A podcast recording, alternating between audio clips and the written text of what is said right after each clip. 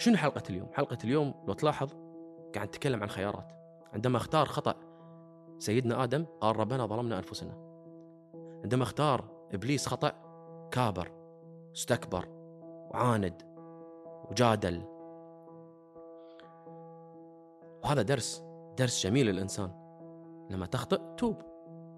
توبة نصوحة مو توبوا.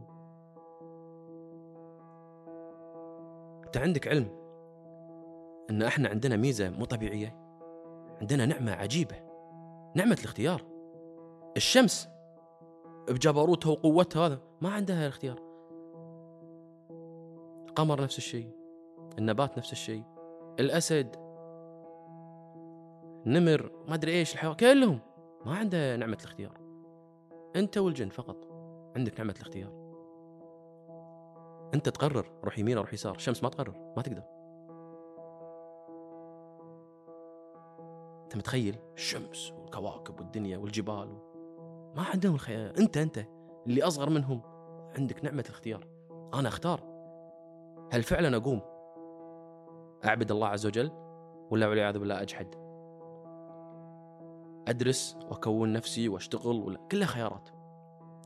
فالإنسان يختار صح. شلون يختار صح؟ أيوة من اللي يحدد شنو الصح وشنو الغلط؟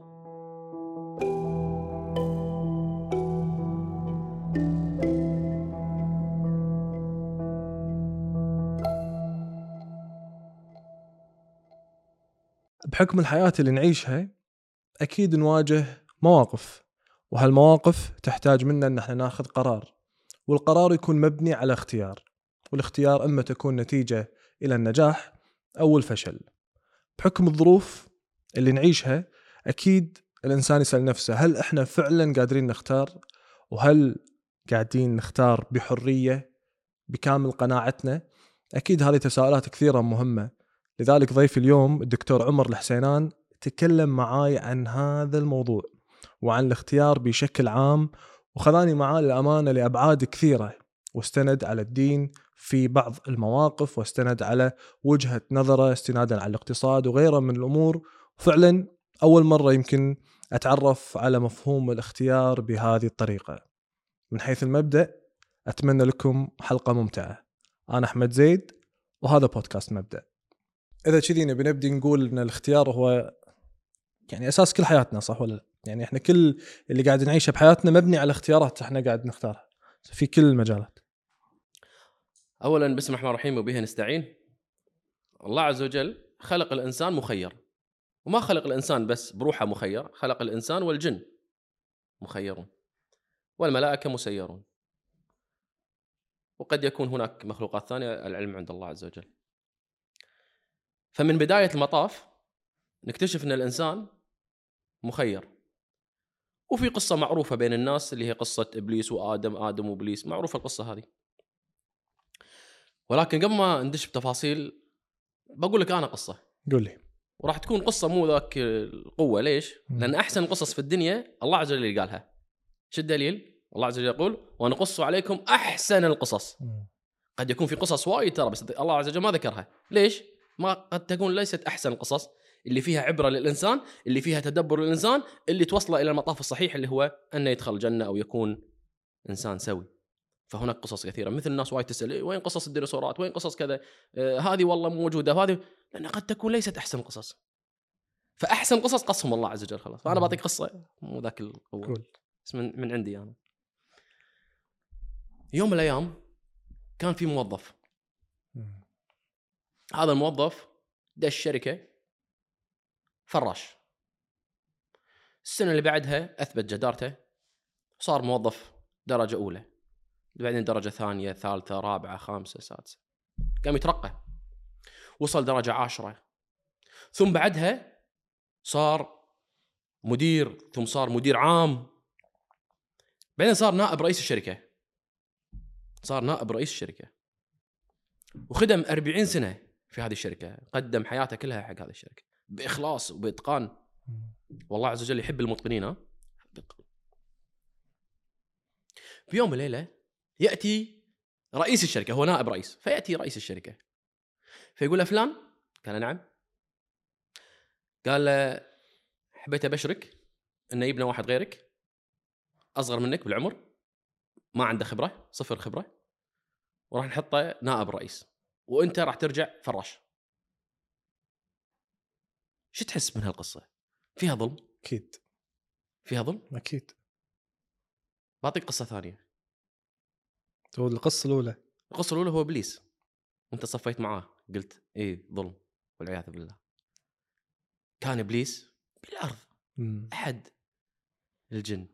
ترقى والله عز وجل رفع مكانته رفع مكانته رفع مكانته رفع رفع رفع رفع رفع. ثم قال له اسجد حق آدم. قال له أنا؟ مخلص. خليتني مع الملائكة. تبين أسجد حق هذا اللي من طين؟ أنا خير منه. توهقتني. طلعتني أنا الشريره لا لا. بس هذا يعطيك دلائل. إن إبليس كان عنده وجهة نظر لكن ظالم. ظالم. خل أعطيك قصة ثانية. إيه، الحين راح أركز أكثر بالإجابة. لا غششك. القصة الثانية آدم. أوكي. سيدنا آدم عليه السلام. يوم من الأيام في موظف بالشركة. اندز إيميل باسمه. فكل الموظفين الشركة 100 موظف 1000 موظف وصلهم الإيميل إلا هو. وقالوا بالإيميل إن فلان هذا الشخص فلان راح نوديه البحرين. راح نوديه قطر راح نوديه أي دولة من الدول اللي موجودة إلا هو ما وصل له هذا الإيميل. في يوم من الأيام وهو قاعد بالشركة ولي له شخص. قال له فلان. قال له نعم. سمعت الخبر؟ قال له أي خبر؟ قال له راح يودونك الدولة الفلانية. قال له شنو؟ أنا؟ لا يبا أنا مرتاح هني. بالديرة اللي أنا فيها أنا مرتاح. قال لا لا. بيودونك دولة ثانية. إذا ما تبي تروح الدولة الثانية اقعد معاي هني كم دقيقة كذي خل أسولف معاك وأفهمك وأبشر. إن شاء الله خير. فقعد دقيقتين ثلاث بعدها راح حق مدير مديره المباشر. فمدير المباشر قال له أنت تأخرت دقيقتين ثلاث متأخر. ليش ما جيت بالوقت؟ فعقابا لك راح أوديك الدولة الفلانية. فابتسم. قال له أنت من البداية راح راح توديني هذه الدولة. يعني أنت مقرر من الأساس مقرر. إني خالق بشرا ها؟ شنو قال شنو شنو قال إيش قال الله عز وجل؟ خالق بشر وبعدين؟ خليفة لمن؟ للأرض. قبل ما ينفخ فيه الروح. فالله عز وجل من الأساس ناوي. وللأسف في كثير من الناس يقولون؟ ان لأن أبونا آدم كل من التفاحة. والعياذ بالله أصلا القرآن ما ما ذكر تفاحة. هذه أتت من النصارى.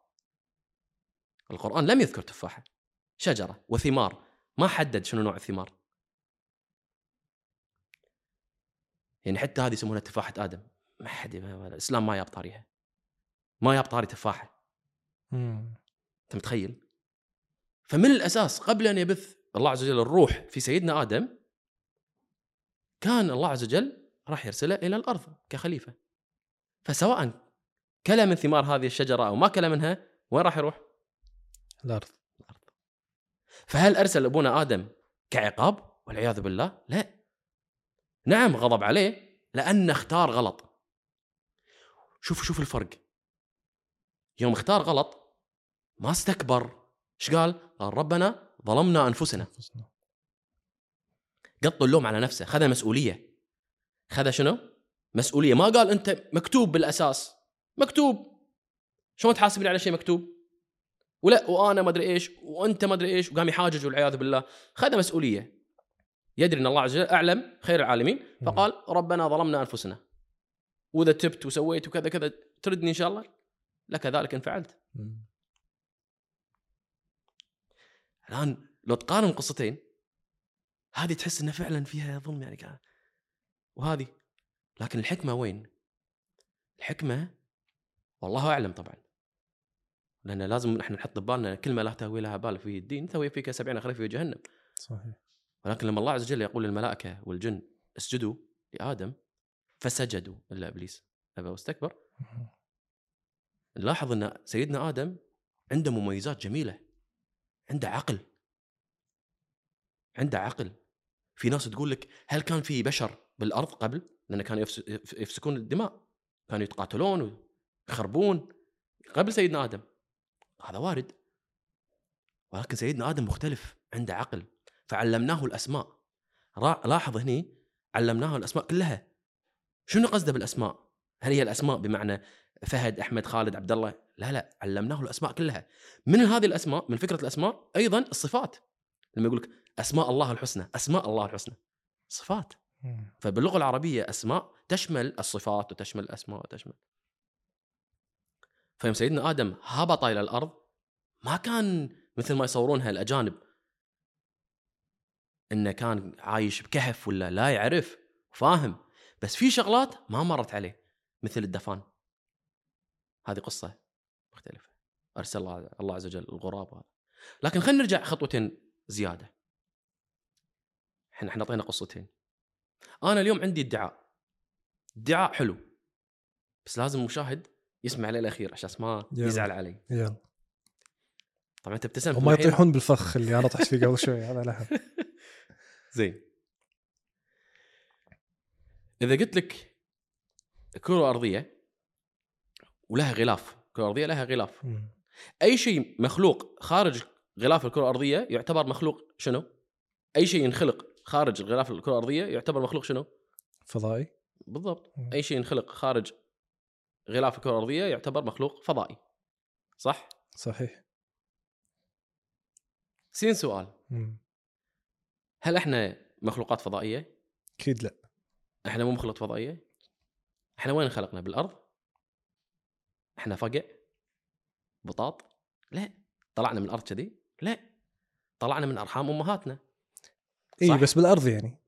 بس من أرحام أمهاتنا. اي مو من الأرض. إي أكيد فرق. يعني. إي إي إي إحنا مو فقع مو. بطاط. طلعنا من أرحام أمهاتنا وأمهاتنا طلعوا من أرحام أمهاتهم وتتماشى إلين توصل إلى من؟ إلى حواء وحواء خلقت من من؟ من آدم من. ضلع سيدنا ضلع آدم زين أين خلق سيدنا آدم؟ في الجنة في أحد الجنان ليست مم. الجنة اللي راح نروح لها لأن لا عين رأت ولا خطط على بال أحد فالله عز وجل خلق سيدنا آدم في مكان خارج الكره الارضيه الله أعلم وين لكن خارج الكره الارضيه ثم صارت القصة مثل ما تفضلنا توه ما بينه وبين حواء وإبليس. ثم قال الله عز وجل اهبطوا. ولاحظ كلمة هبوط. ليست نزول ليست انزلوا. لأن كلمة نزول لا نعلم انزلوا بسلام أو بشر. فلذلك نقول عن طائرة هبطت الطائرة. كانها دليل إن الطائرة هبطت بسلام. مثل النار مع سيدنا إبراهيم. يا نار كوني بردا وسلاما. ليست فقط بردا هذه الدقة اللغويه فقال لآدم اهبطوا إلى الأرض. فهبط إلى الأرض. فالأرض ليست موطنها الحقيقي فلذلك يقول دائما إن الأرض مش مكانك الصحيح. مكانك الصحيح وين؟ في الجنة. فاعمل للجنة اعمل للآخرة اختار للآخرة. عملك وحياتك هذه كلها ها؟ أنت خلقت لعبادة الله عز وجل وإعمار الأرض. عشان توصل بالمطاف الأخير إنك تروح ترجع إلى موطنك الحقيقي. وما هو موطنك الحقيقي؟ الجنة. الجنة. سبحان الله الله يبعد عن الناس جميعا النار. النار لو أنت لا تعذب فيها بس تقعد. مو معذب فيها بس قاعد أنت بالنار. هذا بحد ذاته عذاب. ليش؟ عطش جوع صح؟ صحيح.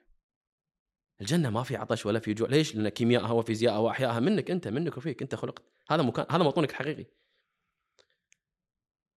فلما نقول إحنا مخلوق فضائي كذي من باب التشويق الواحد يتخيل إنه كائن أخضر وهذا إيه. هذا مو صحيح بس إحنا نتكلم من ناحية علمية الله عز وجل يقول اهبطوا وهذا فلذلك الرسول صلى الله عليه وسلم يقول لك إن الدنيا كلها على بعضها ليست كره ارضيه الدنيا كلها على بعضها لا تسوى جناح بعوضة مم. زين العابدين يقول لك لو كانت الدنيا كلها على بكفة إيد فخار وطاح منك وانكسر حتى ما يحق لك تبكي عليه كل شيء فاني ويبقى وجه ربك شنو حلقة اليوم؟ حلقة اليوم لو تلاحظ قاعد نتكلم عن خيارات. عندما اختار خطأ سيدنا آدم قال ربنا ظلمنا أنفسنا. عندما اختار إبليس خطأ كابر استكبر وعاند وجادل. وهذا درس درس جميل للإنسان. لما تخطئ توب. توبة نصوحة مو توبوا. أنت عندك علم إن إحنا عندنا ميزة مو طبيعية؟ اللي هي عندنا نعمة عجيبة نعمة الاختيار. الشمس بجبروتها وقوتها هذا ما عندها الاختيار. القمر نفس الشيء النبات نفس الشيء الأسد نمر ما أدري إيش الحيوان كلهم ما عنده نعمة الاختيار. أنت والجن فقط عندك نعمة الاختيار. أنت تقرر روح يمين أو روح يسار الشمس ما تقرر ما تقدر. أنت متخيل. الشمس والكواكب والدنيا والجبال و... ما عندهم الخيال أنت أنت اللي أصغر منهم عندك نعمة الاختيار. أنا أختار. هل فعلا أقوم؟ أعبد الله عز وجل ولا والعياذ بالله أجحد؟ أدرس وأكون نفسي وأشتغل ولا كلها خيارات. فالإنسان يختار صح. إيه، شلون يختار صح؟ هني النقطة. أيوه. إيه. من اللي يحدد شنو الصح وشنو الغلط؟ الإنسان نفسه هو يحدد يعني يقدر يميز صح. بين الصح والغلط صح لكن شوف في يوم من الأيام كان عندي آه، أيام الماجستير في وحدة جت من دولة اسمها سلوفاكيا فصار في نقاش أتذكر كانوا معي زملاء سعوديين وفي منهم حافظين القران وحافظين الأحاديث وشيء يعني جبار فالشاهد بالكلام إن قلنا إن إحنا آه، الدين عند الله عز وجل هو الإسلام. والإسلام يعلمك كل الأمور من الألف إلى الياء. وما في حرج يعلمك بكل شيء. فهي ردت رد مضحك شوي.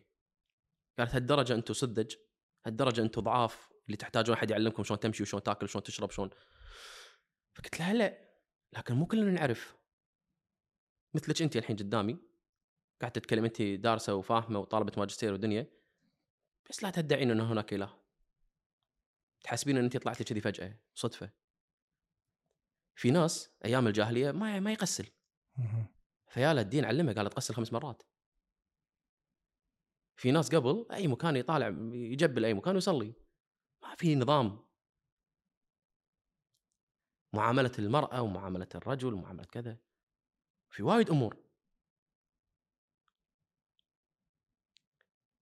فالدين جاي حق المثقف والغير مثقف المتعلم والغير متعلم.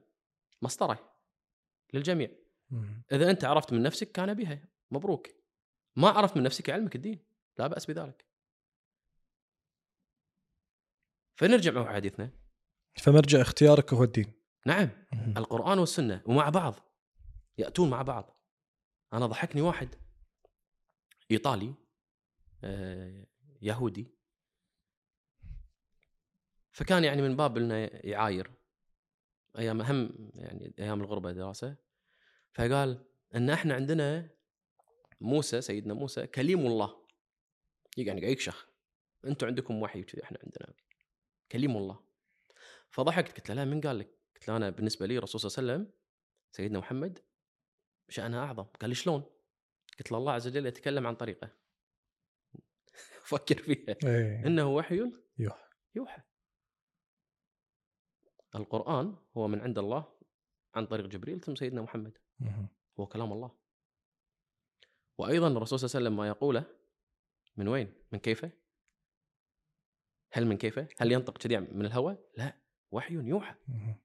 فالله عز وجل يتكلم عن طريقه فلاحظ الحين لو تفكر فيها تستشعرها راح تتخيل راح تعرف ليش آل البيت والصحابة آنذاك لو يقول لهم أي كلمة يبكون أي كلمة يتأثرون أي نعم. كلمة كذا شيء مو طبيعي شيء عجيب. فالإنسان فعلا مخير وهذه نعمة بحد ذاتها نعمة الاختيار. بس مع ذلك نخطئ بالاختيارات أحيانا. يعني و- مع ذلك أقصد إن إحنا ندري إن مرجعنا آه، الدين الإسلامي وعلى دراية في في أمور كثيرة بس تلقى الإنسان لابد إنه يخطئ في اختياراته. أصلا أنت لو ما تخطئ لو ما تسوي أي خطأ الله عز وجل يبدلك بخلق ثاني. الله عز وجل يعلم إن عباده راح يخطئون. قال لك انه أخطأت فاستغفر. توب. ويبيك تستغفر وتتوب يدري أنت شنو قدراتك. أنت إنسان ضعيف بالأخير. إحنا كلنا بشر كلنا ضعف فالفكرة إن أنت إبليس يحسسك هذا الإحساس إن أنت راح تخطئ. وإذا أخطأت خلاص. أنت راحت عليك استمر في خطأك أعوذ بالله. من يظن هذا الظن؟ هذا مسكين. الله عز وجل رحمته يعني كبيرة جدا. ولا يقدر يتخيلها الإنسان. فلا تكبر خطأك هذا التافه البسيط أمام الله عز. وجل. فشلون ف أتعامل مع اختياراتي؟ شلون أختار؟ فمثل ما قلنا. أنت عندك أكثر من مرجع. عندك مرجع القرآن والسنة الصحيحة ها؟ عندك القرآن بحد ذاته يقول لك الله عز وجل تدبر فيه لما. تتدبر سيدنا قصة سيدنا يوسف. شيء واحد واحد واحدة من الأمور اللي تتدبر فيها التوكل على الله عز وجل. مم. لا اعتمد لا على أخوانه ولا على أبوه ولا على أحد ولا حتى اعتمد على نفسه اعتمد على الله عز وجل. التوكل على الله. في ناس توصل مرحله انه عنده دكتوراه ثنتين ولا عشر ولا عشرين ولا تبر ولا علم معين ويظن انه هو يفهم كل شيء أو. يعلم كل شيء. أعوذ بالله في قصة سيدنا موسى. قال أنا سيد قوم. ها؟ وكلم الله ونبي ورسول. ها؟ ومن آل عمران وكذا وكذا وأنا أعلم الناس. الله عز وجل قال لا أنت لست بأعلم الناس. هذه قصة سيدنا الخضر. مم. فاكتشفنا هو فعلا ليس أعلم بالناس. هذا دليل إن كليم الله ليس أعلم بالناس. أنت منو اللي جاي عندك إن شاء الله 20 دكتوراه. ال- ال- الاختيار بشكل عام هو له أثر كبير في حياتنا خاصة كثر ما كانت المواضيع كبيرة أو حساسة أو مهمة بالنسبة لنا أثرها كبير. فهذا الاختيار كان صح كان غلط كان مو مبني على أسس سليمة بس بالنهاية أنا اخترت هذا الشيء. شلون إذا إحنا بنحط هذا الإطار لفكرة الاختيار أو لمصطلح الاختيار بشكل عام؟ في شيء اسمه بالإنجليزي أو بالعلم يقول لك process of decision making أخذ القرار أو مراحل أخذ القرار. مراحل الخط انك أنت تعرف اللي بتختاره هذا شنو. تستوعب. ثم تبدأ تقارن. هل اللي في الشريعه في شيء اسمه فقه المقارنة تبدأ تقارن تعرف تستوعب. تشوف زوايا كلها ثم تحكم بهذا القرار إن إذا أخذته شنو تبعاته شنو كذا شنو كذا. هذا كله طبعا يصير في سلسلة. مرات يصير بثواني ومرات يصير في دقائق في مرات يصير بأيام على حسب شنو.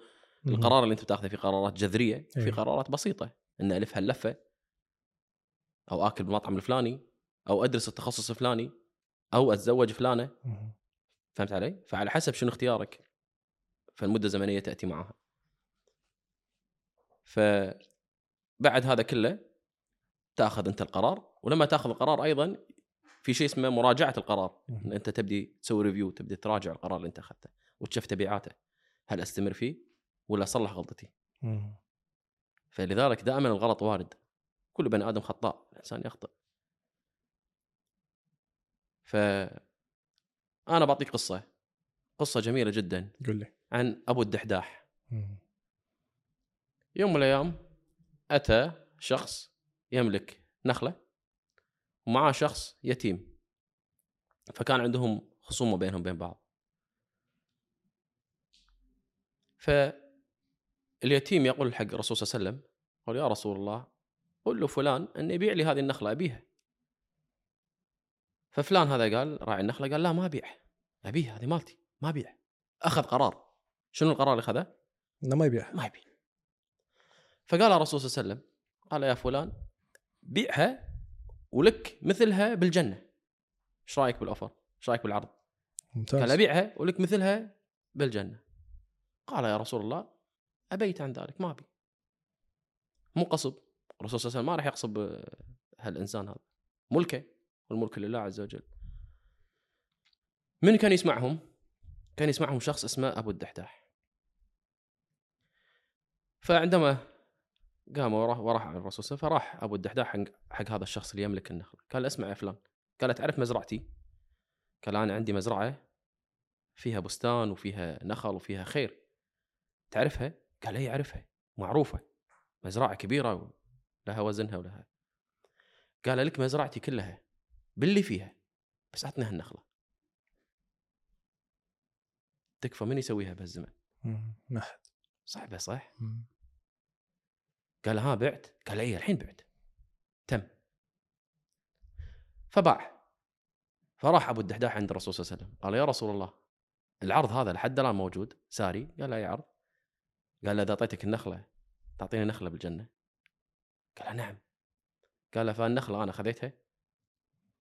ولك يا رسول الله افعل فيها ما ما تريد كيفك ما تشاء. طبعا خلينا نرجع خطوتين ورا. لاحظ أن أبو الدحداح باع المزرعة وسوى اللي سوى ولا حد أنا ما شيك ما تأكد من الرسول إذا العرض موجود ولا لا. إيه، لاحظ ها؟ خذاه الحماس. إيه. جازف. خلاص خذاه الحماس. الموضوع في جنة. قلت لك أنا في البداية اختياراتنا كلها على بعضها.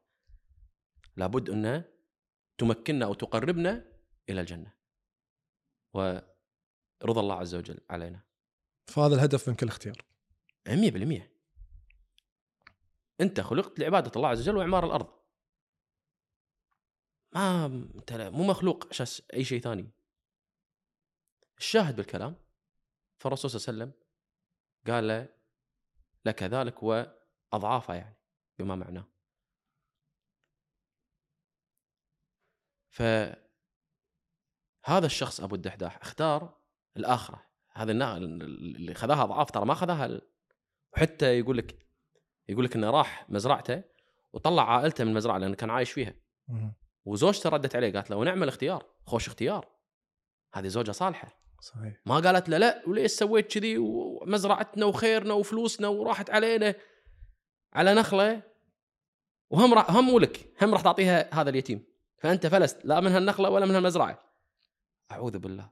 لأن هذه الامرأة واضح يعني مستوعبة الجنة. صحيح.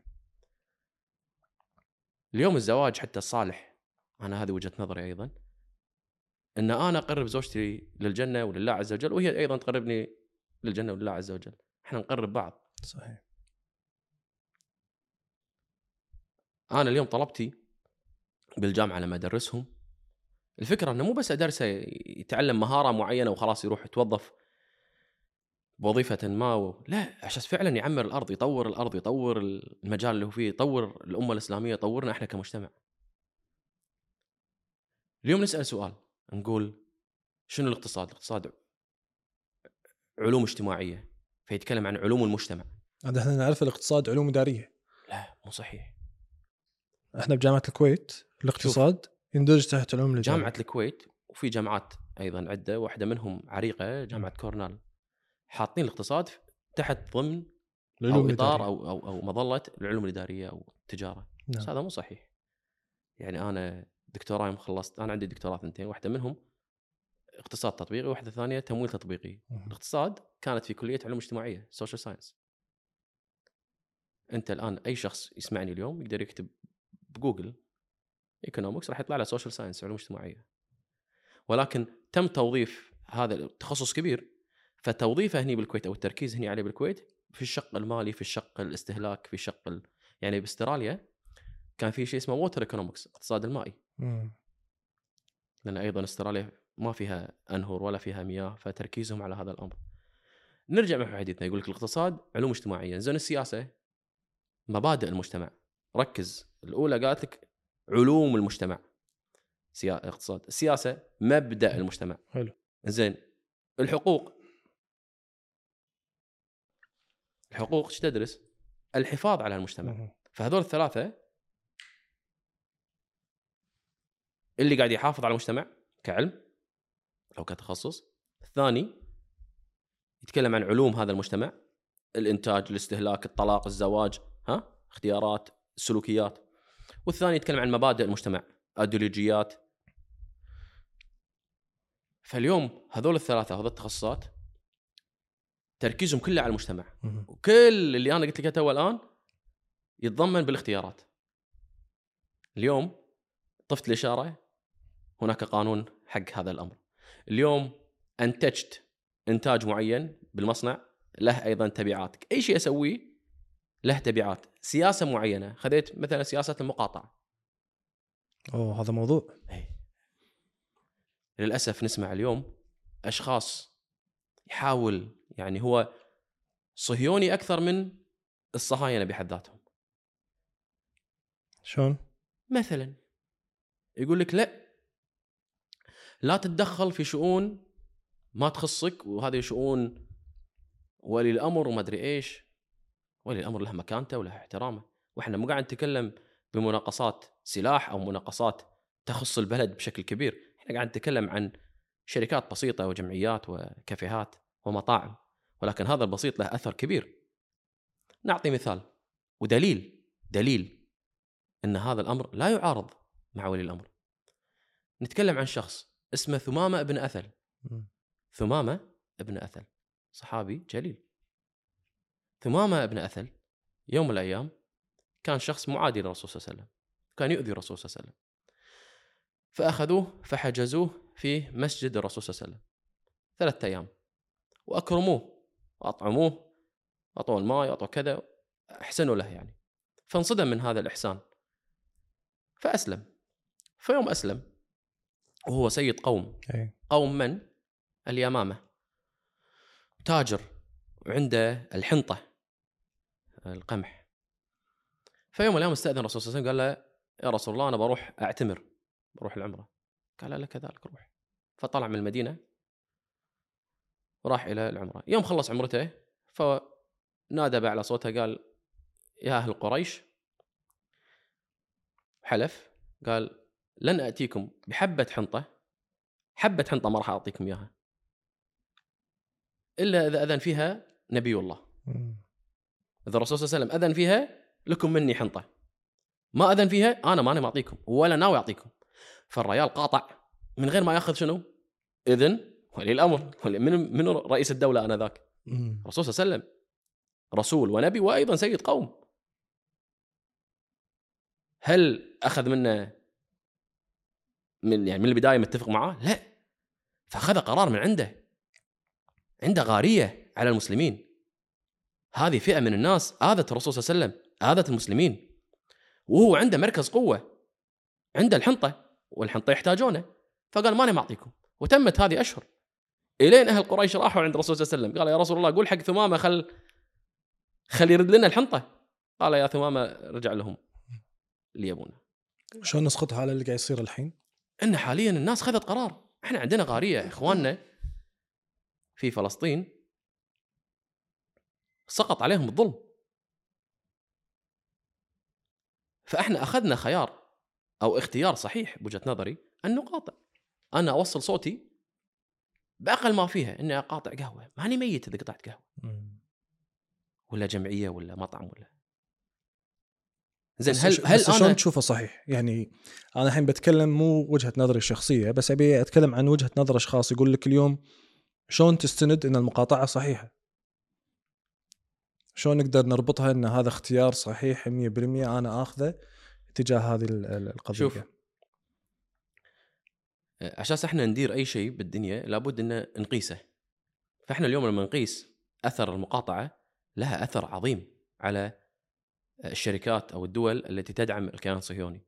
فمعناته اللي إحنا قاعد نسويه أو الخيار اللي خذناه هو خيار فعلا صحيح. لما يطلع لك تطلع لك شركات وتبرر يطلع لك الملاك ويبررون معناته أثرنا عظيم عليهم. وبعدين إحنا ما قلنا حق الناس إن قاطع والسلام عليكم. لا إحنا قاعد نقاطع روح منتج محلي. فإحنا قاعد ندعم اقتصادنا المحلي قاعد ندعم التاجر المحلي المنتج الوطني. بس حتى المنتجات الثانية الوكيل محلي. على عيني وراسي. صح. أي. ولكن الشركة الأم قاعدة تدعم. الآن قد يأتيني أحد ويقول لكن إحنا ما لنا شغل بالشركة الأم. إحنا ما أدري كذا. نزلوا تصريح وبيان رسمي بهذا الموضوع. صحيح. لكن أنا حسب وجهة نظري أقول ان فعلوا ذلك خير خير على خير. لكن هم أنا مو مجبور. أنا يا أخي بدمع ب- ب- بدعم المنتج ال- الوطني. شو المشكلة؟ هو ما في مشكلة تدعم المنتج الوطني بس هل المقاطعه صحيحة؟ أنا هذا قاعد قصدي أقول اليوم لك أنا وجهة نظري صحيحة. وجهة نظرك من بناء على؟ بناء على معطيات كثيرة إن أنا أبى أوصل رسالة. الآن هذه رسالة خلينا نقول اختياري هذا خطأ مثلا.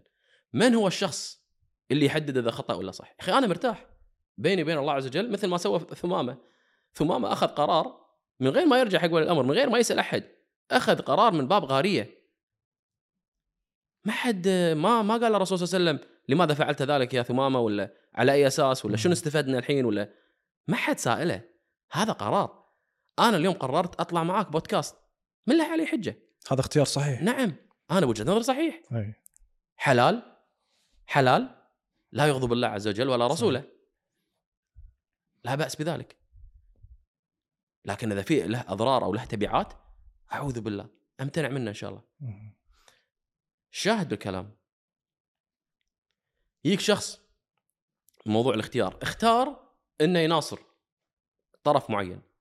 يقول لك إن الله عز وجل أو هذه المكان هو الله عز وجل وعدهم فيها. أعوذ بالله. اللي كانوا مع سيدنا موسى انذاك كانوا مسلمين. إن الدين عند الله هو الاسلام اللي كانوا مناصرين لسيدنا عيسى كانوا مسلمين. سيدنا نوح مسلمين سيدنا آدم مسلمين كلهم مسلمين. سيدنا موسى اللي كانوا مع بني إسرائيل آنذاك كانوا مسلمين. موحدين لله عز وجل ورسوله. ما كانوا مثل الفئة اللي إحنا قاعد نشوفهم الآن. غضب عليهم الله عز وجل. نعم غضب عليهم. والطرف الثاني ظل ظل وإحنا بإذن الله الأصح. فلما يقول لك واحد هذه أرضهم. لا يبا ما كانت أرضهم. كانت أرض المسلمين. اللي كانوا على عهد سيدنا موسى. فهي ارضه اثنين من ناحية تاريخية وعلمية العرب اللي اللي اللي بنوا وسووا وحطوا وإحنا قبلهم. زين قبل أن نتكلم عن هالجانب عادي نرجع حتى كذي صغيرة حق المقاطعة مرة ثانية لأن أنا للحين ما خلصت من هذا المحور. المقاطعة في ناس بالنص إلى الآن محتارة وتبي تاخذ قرار. يا أنها تقاطع يا انها تستمر بنمط الحياة الطبيعي. إحنا ليش قاعد نقاطع بالأساس؟ أوكي في ناس تقول لك إنها نقاطع على أساس ما ندعم الشركات اللي تدعم؟ الصهاينه ما يعني شلون ليش؟ لأن يدعمون الصهاينه فما أبي أنا ليش إحنا قاعد نقاطع؟ لأن إحنا فعلا نبي نوصل رسالة إن إحنا لنا دور كبير. بس نحن- نبي نستند نحن هل هنا. هل المقاطعة اليوم قاعد ياثر على الشركة الأم ولا قاعد ياثر على الوكيل؟ نعم لو إن شاء الله أثرت ب 1% لو إن شاء الله أثرت ب 0.1% بالأخير هذا أثر. يكفي إن أنت خليتهم يجتمعون. يكفي إن أنا ضيعت عليه ساعة من وقته أو ساعتين من وقته اجتمع وقعد وفكر وحط. يكفي إن أعتبر لك ألف اعتبار. يكفي إن إحنا. كمسلمين استوعبنا إن إحنا عايشين عليهم. يكفي إن إحنا استوعبنا إن إحنا لنا دور كبير من ناحية اقتصادية وتجارية على مستوى العالم إن لنا دور.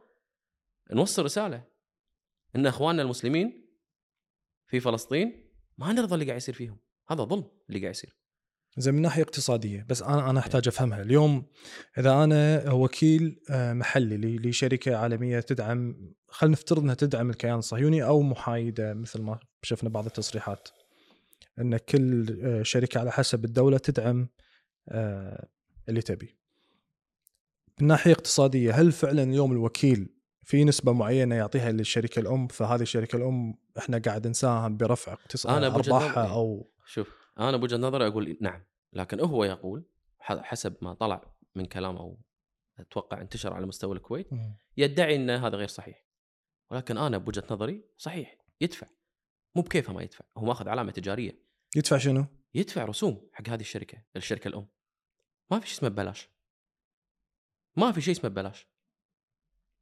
حتى إذا أنا كوكيل أدعم القضية الفلسطينية وقاعد أتبرع لفلسطين وقاعد أقدم إن, لهم إن فعل ذلك فجزاه الله خير. ما قصر.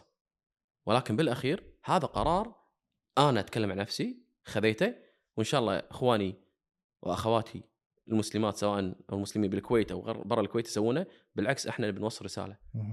إن إحنا ما نرضى بهذه الدعومات اللي قاعد تصير حق الكيان الصهيوني الكيان المجرم اللي قاعد يقتل الأطفال والأبرياء. والكبار السن والرجال بغض النظر حتى شنو فئاتهم قاعد يقتل يقتل.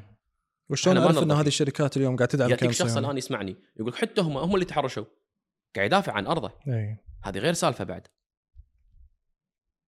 هل تحت... هل أنت تبي يعيش دليل؟ لا والله أنا ما أرضاها. أتذكر أحد القصص. والله هذه من أقوى القصص اللي سمعتها. حق شخص في أمريكا في ميشيغان طلع من صلاة الجمعة فكان في امرأة برا توزع منشورة. فمسك المنشورة اللي حطتها فقرأ إيش مكتوب؟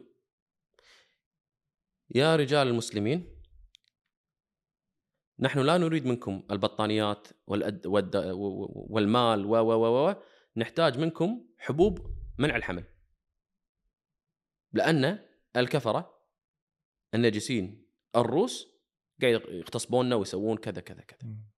لحقوا علينا. إذا أنت مو قدها إذا أنت مو قد الجهاد ولا قد إنك تدافع عنا ولا قد يبقى بس صرف صرفوا لنا هالحبوب هذه وإحنا لا حول ولا قوة. يقول جن جنوني يوم.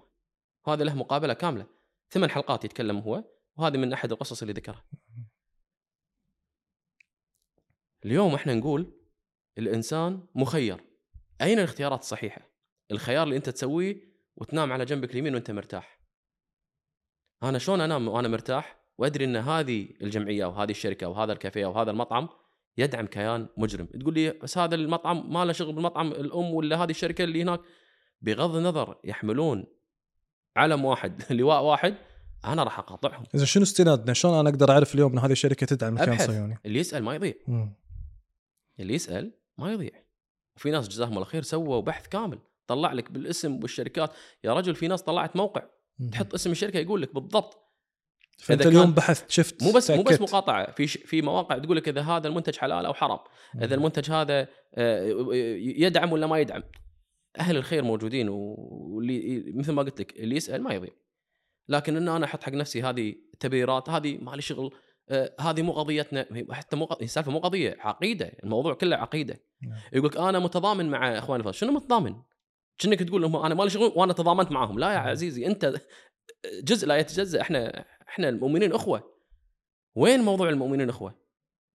إحنا ما لنا شغل فيهم والله يعينهم. إنزين لو أنت كنت مكانهم راح تقول نفس الكلام؟ الموضوع فيه ظلم. الله عز وجل بحد ذاته لا يظلم. فكيف بك إن أنت تسكت لما تشوف مخلوق يظلم والخالق لا يظلم؟ هذا ما نرضى فيه. وللأسف يعني في إحنا عندنا اليوم أنا صرت بعيد عن تويتر أو منصة حتى إكس ماسحه صار لي سنتين مو وايد active بس أسمع ويوصلني كلام. في ناس قاعدة تتأذى. يعني في ناس تناصر هذه القضية يغلطون عليه ويسبونه وكذا. على شنو؟ ليش؟ عشان نصر إخوانه في فلسطين؟ أعطيك شغلة. أعطيك شغلة قوية. مم. عطني شيء. إحنا المقاطعة. إحنا يوم من الأيام الكويت نتكلم. إحنا يوم قاطعنا الجالية الفلسطينية بكبرها. صح. انت متخيل؟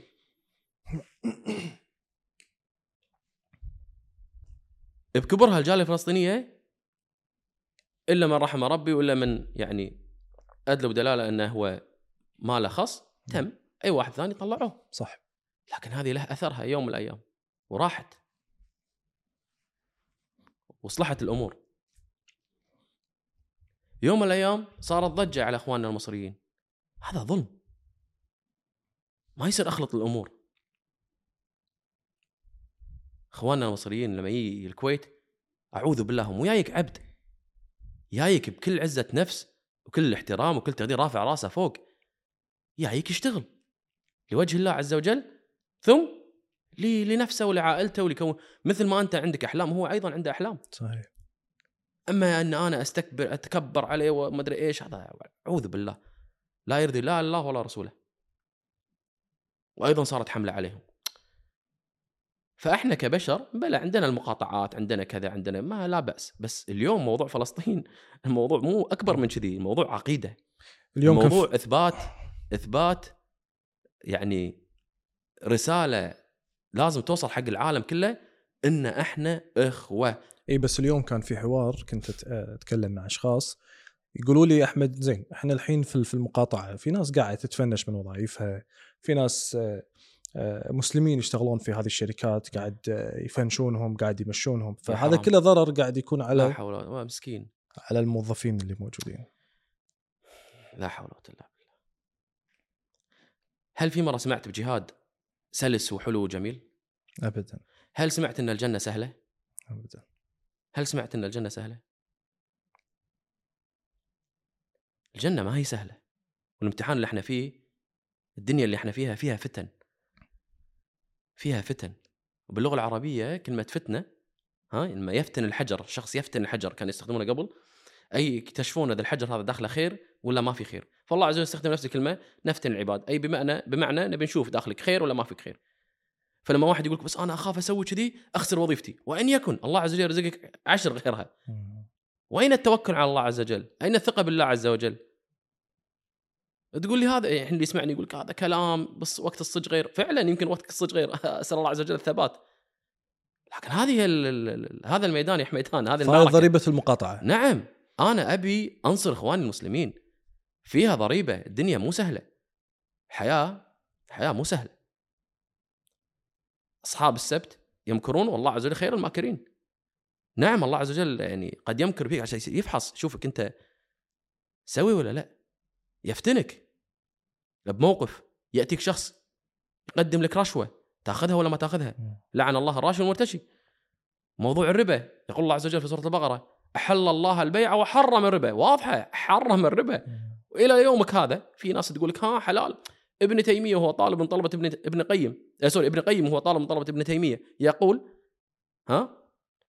إن الربا حقيقة يسمى ربا الفضل أي التفضل أو الزيادة. يستخرج منه نوع آخر يسمى ربا النسيئة أي بمعنى تأتي من كلمة النسيان أو التأجيل.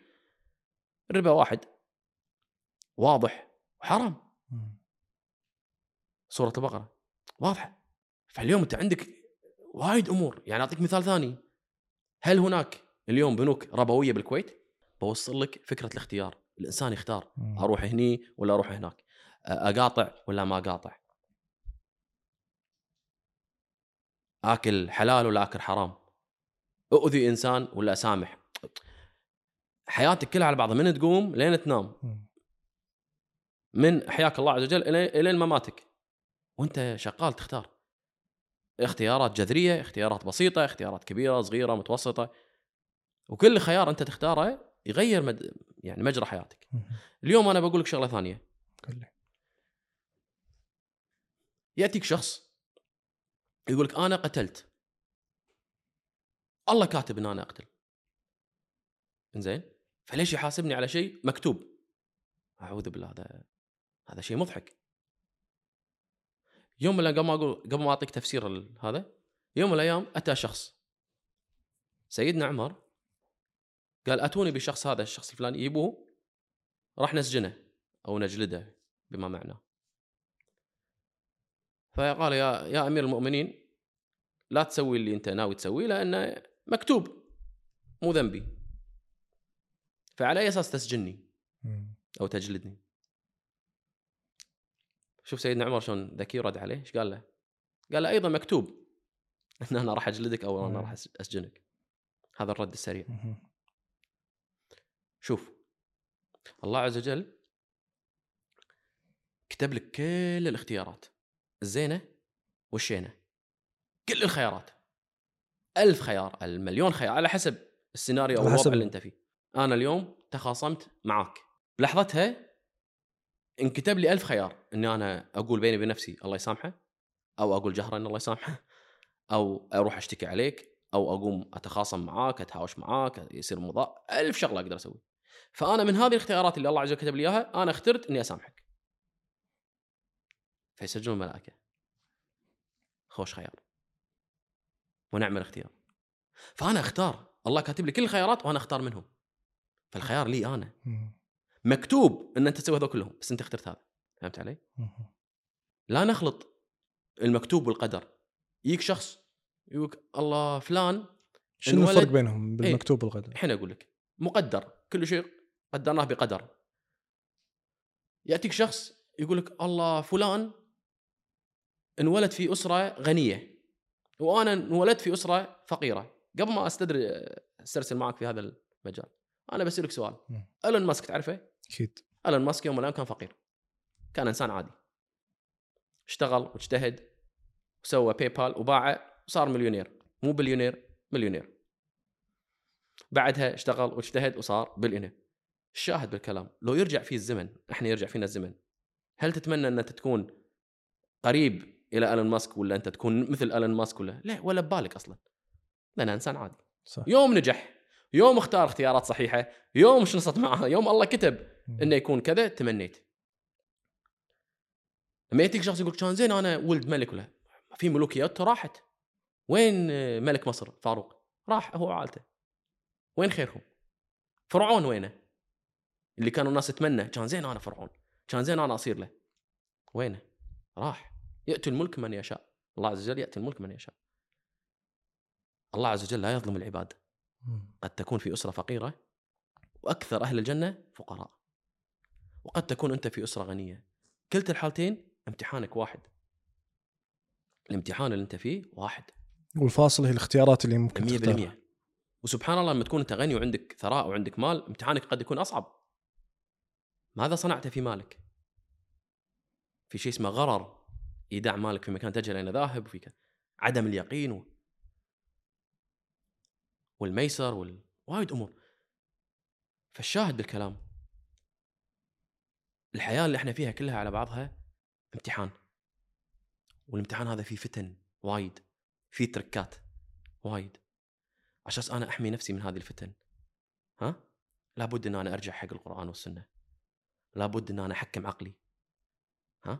لابد إن أنا أستوعب آه، الأجندات اللي قاعد تصير ال- الأمور السياسية الاقتصادية اللي حوالي من بعد الدين وهذا. فالواحد لازم يتفكر ويستوعب الحياة مو سهلة مثل ما وايد ناس متصورة. وإن دام اللي قاعد يموتون بعاد عني فلسطين أنا شخصني أنا. والله يحلها. نعم الله راح يحلها. الله عز وجل مو ناطرك. وراح تنحل. وإحنا مؤمنين راح تنحل. ومؤمنين راح يأتي المهدي المنتظر. مؤمنين مؤمنين وايد أمور مؤمنين ندري. لكن لابد نسعى. أنا واحد من الناس ودي ان أكون أحد الأشخاص اللي يكونون مع المهدي المنتظر. أحد الأشخاص ودي إني أشوف سيدنا عيسى ينزل. أكون أنا أحد الأشخاص اللي معاهم. أنا ذاك في صلاة الفجر. نؤمن بهذا كله. إحنا مسلمين بالأخير. ما معنى كلمة مسلم أن تسلم نفسك لله عز وجل بكل ما أتيت من قوة من مال من أطفال وايد ناس تظن إن المسلمين فئة واحدة لا يا عزيزي في مسلم وفي مؤمن وفي محسن. المسلم من آمن بالله ورسوله، المؤمن من آمن بالله ورسوله واليوم الآخر والملائكة، والمحسن يعبد الله عز وجل كأنه يراه. ذو القرنين الله عز وجل يقول له ابني لنا سدة. قال كلا إني باني ردمه. قال إنك من المحسنين. الردم أقوى من السد. مم. وشلون ممكن توصل خلينا نقول حتى الله عز وجل بالاختيارات؟ أقصد شلون تقدر تكون أفضل طريقة بالاختيار؟ حتى الله عز وجل بين عباده يختار في أنبياء وفي رسل والرسول هو نبي ورسول وفي أنبياء اسموش الرسل؟ في أغ- في غني وفي فقير. من أسوأ العذاب اللي سوف يعطى الإنسان هو الوليد بالمغيره هذا الشخص اللي أسوأ عذاب له الله عز وجل يقول وأمددناه بالمال. أمددناه بالمال. أنا أظن إن حتى الله عز وجل حتى فرعون الله عز وجل يحب عباده كلهم إلا لما هذا الشخص يجحد خلاص. بدليل إن حتى فرعون الله عز وجل كان رحوم عليه أرسل له أفضل وأقوى انبيائه ورسله سيدنا موسى. حقه هو مخصوص. يا فرعون تكفى اضبط حالك خليك آدمي. بالخصوص فرعون اسمه رمسيس الثاني. ولاحظ بالقرآن أي شخص نكرة ما يسوى ما يسوى. الله عز وجل لا يذكر اسمه في القرآن. أبو لهب لن يذكر اسمه. مو كفو إنه يذكر اسمه بالقرآن. فرعون الله عز وجل اختار هذا الخيار. شخص مو كفو. ليش اذكر اسمه؟ بقرآن شريف. فرعون ما نذكر اسمه. النمرود ما نذكر اسمه. فرعون ما نذكر اسمه. مع أن فرعون اسمه رمسيس الثاني. أبو لهب اسمه عبد العزة بس لاحظ الطرف الثاني اللي كفاءة وناس تسوى يعني يستاهل إنه يذكر اسمه. موسى مريم ها؟ عيسى. يوسف. هذا أيضا خيار. اليوم الإنسان لما يتدبر بالقرآن يستوعب دروس وايد وايد فيها دروس. وايد فيها دروس. أنا اليوم ب class ي اللي جايب فوق التسعين أذكر اسمه بال class. مم. أقول يا جماعة أنت فلان وفلان وفلانة وقفوا صفقوا لهم ولا شجعوهم ولا كذا هذول. أما اللي جايب 10 و20 لا أستر عليه. إيه. ما أقول اسمه. ما أقول اسمه. الله عز وجل قدوة لي أنا. الرسول صلى الله عليه وسلم قدوة لي أنا. اليوم أنا أسأل سؤال ثاني بخصوص الخيارات. قلت لك بالاقتصاد إحنا نؤمن بالخيارات. سلوكيات سلوك الإنسان وكذا. اليوم أسأل أي شخص من أكثر شخص تحبه بالدنيا؟ يقول لك أمي أبوي وات ايفر أي أحب نفسي. والله يعني الرسول صلى الله عليه وسلم رسول الله عز وجل يقول لا يؤمن أحدكم إلا لما شنو؟ يحبني أنا أكثر ما يحب نفسه. تخيل ها؟ شلون يعني؟ عشان تصير أنت مؤمن مو مسلم. شفت مؤمن. الفرق؟ أي. مؤمن. إنك تحبني أنا أكثر ما تحب نفسك. هذه صارت ما بينه وبين سيدنا عمر. مم. الحياة كلها فتن. لازم الإنسان يستوعب يحكم عقله. ومن أكبر الفتن مسيح الدجال. من أكبر الفتن. قال لك الرسول صلى الله عليه وسلم شلون توقي نفسك وشلون شو تسوي وش تحط وش قصتها طويلة ما ودي أنا أسردها يعني. بس نلاحظ نستوعب إن فعلا من الله عز وجل خلق الإنسان قال لك إني خالق بشرا. البشر على فكرة هو جسد من غير روح. أما الإنسان هو جسد وروح. إني خالق بشر أنا منفخ فيه الروح صار انسان فلذلك حتى الطب يسمونه طب بشري ما يسمونه طب إنساني في في لذلك في ناس يأتيك تأليف. شو يقول لك طب رو طب روحاني اي طب روحاني عمري ما فسرتها كذي إيه. لأن الطب البشري أيوة. يعالج الجسد لا يعالج الروح تشريح بشري في أحد حي آه، مم. فهمت علي؟ فالله خلق البشر من خلق البشر إلى يومك إحنا مخيرين خيارات ما بعدها خيارات. وكل خيار أنت تسويه قد يرفعك شأن أو ينزلك شأن. بس ترى أنت مخير مو من البداية. من البداية. يعني أقصد في من يختار لك أنت ليه عمر يمكن 18 سنة 100% 17 سنة في من يختار لك. 100% فلذلك الله عز وجل ما يبدي عندك أنت العداد والحسبه هذه إلا لما تبلغ. لما يصير عندك وعي تستوعب تعرف الصح من الغلط. فلذلك الرسول يقول علموهم وهم صغار. مهد ترويض إن أروضك. اعلمك من الصح من الغلط. صح غلط أبيض أسود اعلمك إلين توصل أنت مرحلة قادر إنك تاخذ القرار أو الاختيار بحد ذاتك. في شيء عمر الرشد وعمر الغلط صح ولا لا؟ على موضوع ال- إن الاختيارات أو إذا حد أحد يختار لين ما يبلغ بعدين هو يختار لأنه يحكم عقله. زين إذا واحد كان عايش في بيئة وفي أسرة يا أخي اختياراته كلها غلط فهو عايش في بيئة غلط. فاختباره أصبح صعب. واختياراته راح تصير غلط لأن بناء على الاختيارات لا. السابقة. مو صحيح الله عز وجل أعطاك آيات دنيوية مم. ألم ينظرون كيف السماء رفعت وكذا وكذا وكذا شوف اسأل سائل نفسك أقصد بس هذا هذا الشخص محيطه سيء بغض النظر أنت عليك واجب إنك تسعى وتدور الصح إحنا الآن عايشين في والله الحمد آه، في أسرة اسر مسلمين دولة مسلمة وغيرها مع ذلك في أمور فتن. في تفاسير غلط في كذا لازم أنا أسعى أدور الصح صح ولا لا.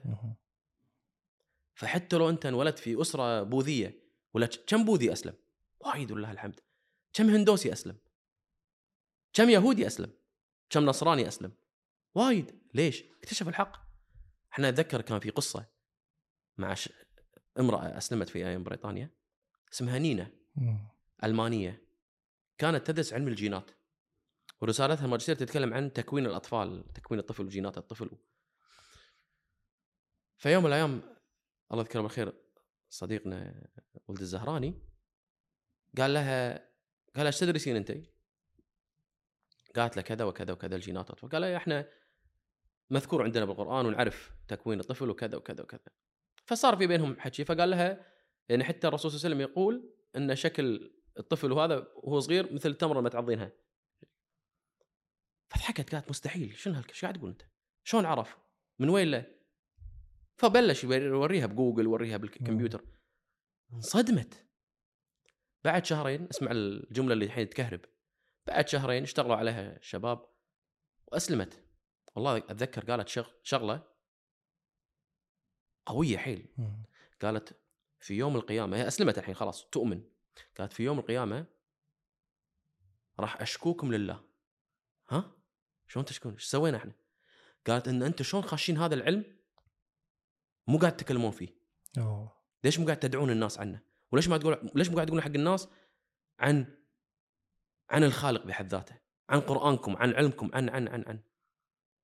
ليش ساكتين؟ والله إن أنا درست بدولتين أستراليا وبريطانيا والله العظيم إن في ناس هناك فراق داخل قلبهم فراق. تلقاه لابس صليب وهو لا يدري إيش طبخه فراق من داخل ما عنده شيء. فلما اتكلم عن الدين وعن الإسلام ينصدم. هل اللي تشوفهم الآن قاعد يصير فاصين ناس قاعد تموت وتظلم ومع ذلك ناس تستسلم. ليش؟ قاعد يبحث يقول شنو شنو هالدين هذا؟ اللي ماتوا عياله كلهم ويقول الحمد لله. يه غير سالفة. فيروح يبحث ويسلم. دين عظيم. فهو اختار انه يسلم. نعم. مم. فامتحانه كان بهالطريقة. هذه بس أنت ما اخترت إنك تكون مسلم. ما اخترت صح. مم. لكن هذا اختباري إني أنا أكون في هذه الأسرة وهذه حياتي تبلش بهالطريقة. امتحاني version A أنت امتحانك version B فلان امتحانه C أوه C والله اصعب من A بس بالأخير صدقني لو تدقق راح تكتشف إن كل الامتحانات نفس المستوى. الله عز وجل لا يظلم. إحنا اليوم لو نموت اللي مات قبل 3000 سنة واللي مات قبل أمس ولا يومين ولا إن شاء الله مات بعد دقيقة. اثنيناتهم لو تقعدهم راح يقول لك نمنا يوم إلى يوم ونص. ما في ظلم. الله عز وجل لا يظلم. حتى بالفترة الزمنية للموت. فثق تماما اللي أنت تشوفه انه بعائله بوذيه وشلون أسلم ولا امتحانه وايد أصعب من امتحاني. مو صحيح. هذا اللي أنت تشوفه. لكن لو تدقق بالأمور اللي لا نعلمها راح تكتشف إنه فعلا امتحان واحد. خل أقول قصة شخص اسمه روبرت دافيلا. روبرت دافيلا والمستمع والمشاهد يبحث من يلا. وراء. أنا ما راح أقول تفاصيل وايد راح أقول أنا حاب القصص اليوم إيه صراحة راح أقولها بعج- بعجالة سبحان الله ترى موضوع قصص الله عز وجل هذه طريقة الله عز وجل بال- حتى بالقرآن إنه قصوا عليكم أحسن القصص إيه. فأحسن شيء حق إنك توصل حق الإنسان وهذا اختيار أنا اخترته إنك توصل حق الإنسان وفاهميه الإنسان تقول له اياها بطريقة قصه يندمج معك أكثر. مندمجين إحنا الحمد لله. اي روبرت ديفيلا هو شخص يوم من الأيام كان مزارع عايش في أمريكا. آه، عمره بالثلاثينات انذاك حاشه مرض بالجين مرض بالجينات وكذا فانشل من رقبته وانت نازل. فانحط في مركز صحي عيادة صحية. وأغلب اللي عايشين في هذه الرعاية الصحية اعمارهم 70 80 90 كبار بالسن. فكان منسدح بفراشه مشلول يعني. وأهله معطينا نفس جهاز يقدر يستعمله إنه يبحث بالنت وكذا نفس جهاز يتكلم عن طريقه وكذا. فيتسلى. يم فراشه كان في شخص صديقه يعني. هو اللي يسولف معاه واللي كذا. كان حاط صليب عند فراشه. فقال له يا روبرت أنا بروح أسوي عملية فلانية ما أدري راح أعيش راح أموت كذا فبحط الصليب مالي يحميك بحطه عندك فراشك. قال له خير. راح. بعد فترة سمع هذا الشخص روبرت إن صديقه توفى.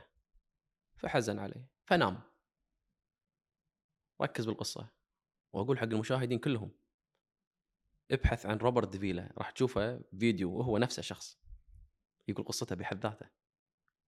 والمركز الإسلامي في أمريكا وسووا معاه وقعدوا معاه شخص قصة موثوقة مع داعية اسمه نعمان علي خان.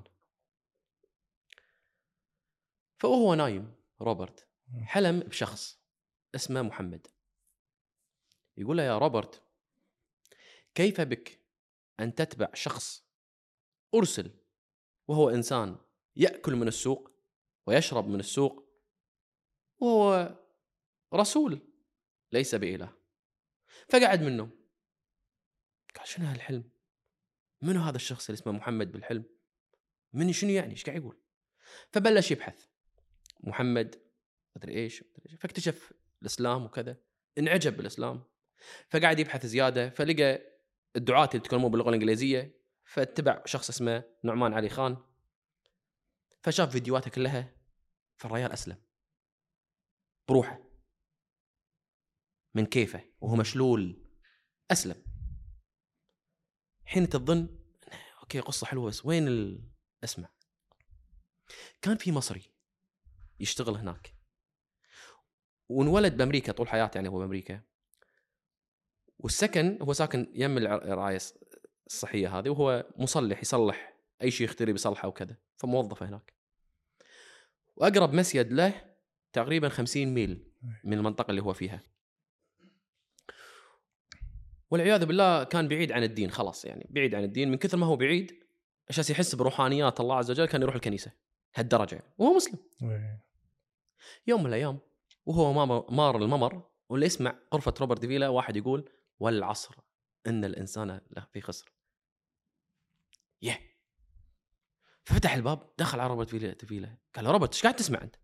قال له ولا شيء بس أنا سمعت آية قرآنية كذا قال لي أنا قلتها قال له شنو أنت مسلم؟ طبعا ركز.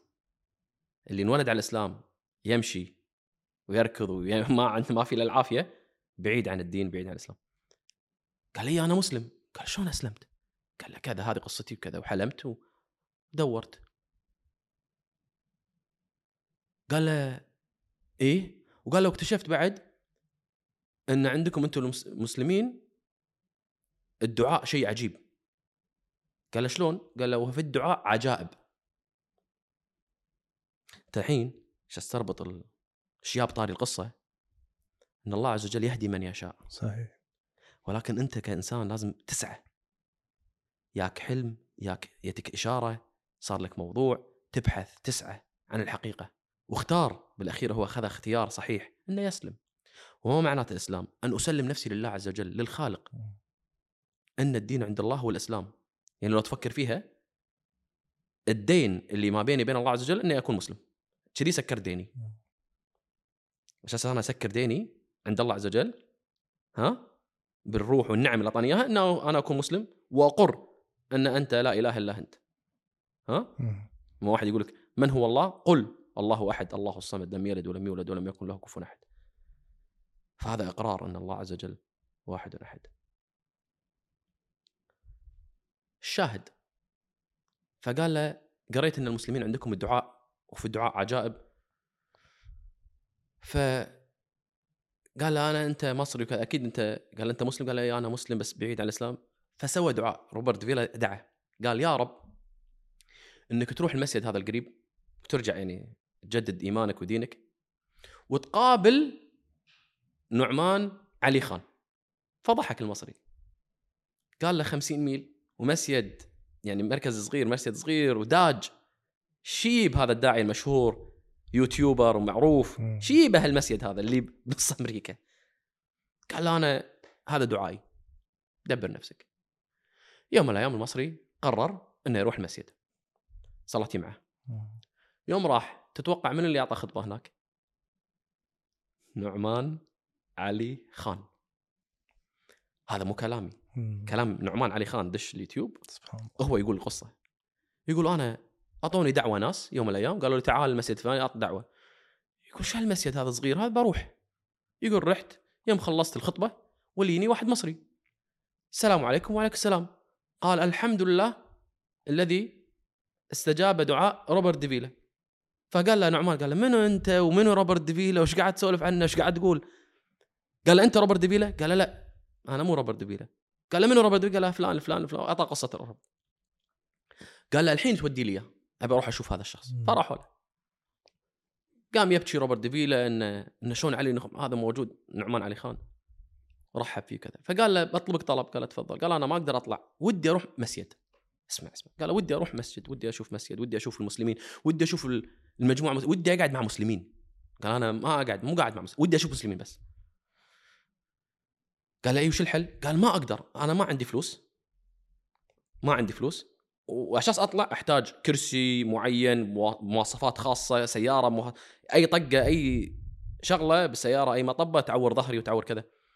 فنسقوا مع الإدارة الصحية وسووا حملة المسلمين هناك بأمريكا ووفروا له سيارة وكرسي وكذا وكذا وكذا وكل امور صحيه وفعلا جابوه إلى المسجد هذا اللي قلت لك عنه. وموجود الفيديو بيوتيوب وهم يرحبون فيه أول مرة إي وكذا. عجيب. هذا شخص مشلول شلل كامل وفي بيئة ما فيها مسلمين. يا له حلم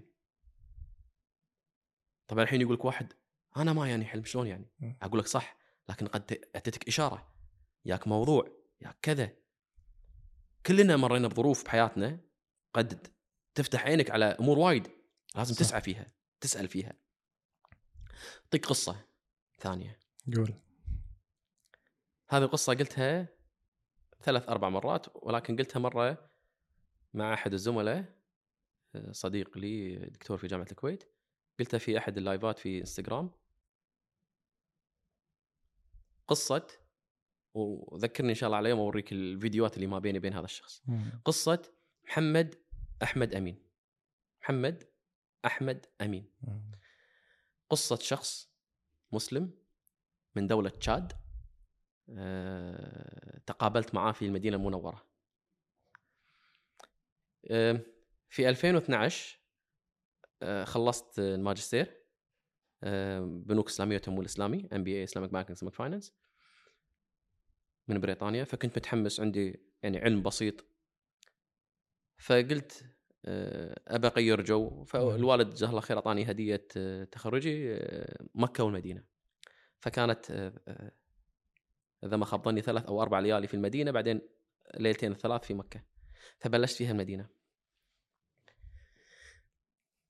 فمن أول ما رحت آه، المدينة المنورة خذيت عهد على نفسي إني آه، كل فرصة أقدر راح اقعد واسوي حلقات اتكلم عن بنوك اسلاميه التمويل الإسلامي الربا والميسر والقرار وابي انشر هذا العلم والحديث عبادة والذهب بالذهب والفضة في الفضة والأمور هذه كلها. فيوم من الأيام كان آخر يوم لي في المدينة المنورة كان يوم الاثنين. ومفروض كنت أصوم. بس قلت وراي سفر وهذا ما أدري إيش. سبحان الله ما صمت. فرحت. البوفيه أتذكر آه، ثمان الصبح. تسع الصبح. وأطير لك البوفيه كله. كليت كليت عدل يعني. أتذكر كليت عدل. وكانت الفكرة إني باكل عدل عشان خلاص ما أرجع الفندق وبقعد بالحرم. وبين صلاة وصلاة بسوي الحلقات اللي قلت لك عنها بقعد أيوة. وأسوي أتكلم. القصة هذه والله على ما أقول شهيد قصة قوية بالنسبة لي. مأثرة فيني. طبعا وايد ناس الحين تقول إذا كملت قصة راح تقول ليش قلت فيها يعني فيها أمور أنت سويتها ما بينك وبين الله عز وجل لكن هي الفكرة إن أنا سويت اختيار اخترت. فاللي بوصله بهذه القصة إن لا تخلي إبليس يمنعك من فعل الخير. وراح تعرف بعد شوي بالتفاصيل. أذن الظهر. فكنت لابس دشداشة بيضة قتره بيضة وراح تعرف ليش قلت لك أنا المواصفات هذه كلها. ورحت صلاة الظهر. الله أكبر صليت. ولا يمي على يميني شخص أفريقي اللي هو محمد أحمد أمين بس وقتها ما كنت أعرف اسمه. عمره 61 سنة أيضا. وقتها ما أعرف. ومن دولة تشاد وقتها أيضا ما أعرف. في وضعية الركوع سمعته همساته يقول سبحان ربي الأعلى سبحان ربي الأعلى. وفي حالة السجود سمعته يقول سبحان ربي العظيم. شنو سوى؟ عكس, عكس.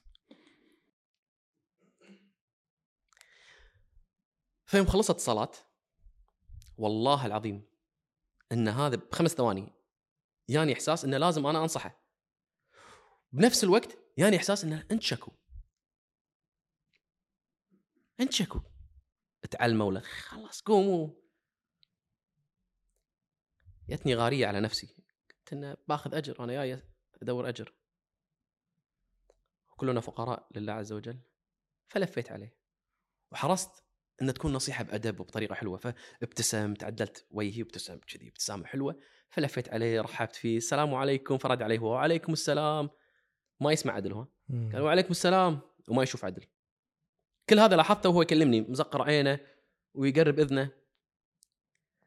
فقلت له تسمح لي أستاذي الكريم أقول لك شغلة قال لي تفضل. فقلت له موضوع الرك- الركوع والسجود. فبكى. ويوم بكى وهقني. ليش وهقني؟ قام يبكي مثل الطفل. فضحني قدام الله خلقه. يبكي. مثل الطفل. وأنا قمت أطبطب عليه.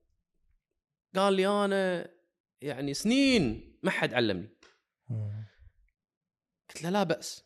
الآن أتتك الحجة. الحين علمتك أنا. فإن شاء الله إنه خير. فقال لي جزاك الله خير. شس بس تتصور معاي. هذه الفترة هي بعد صلاة الظهر ها. الكلام. وهذه الفترة بالتحديد كانت بقايا حجاج. فالمدينة المنورة كانت زحمة. مئات الآلاف. نعم. فلفيت عليه. قلت له مع السلامة مع السلامة. وانتهى الموضوع. قمت أنا ومشيت.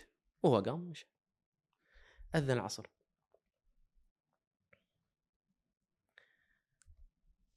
قطيت سيارتي ولا منو يميني؟ محمد أحمد أمين. محمد أحمد.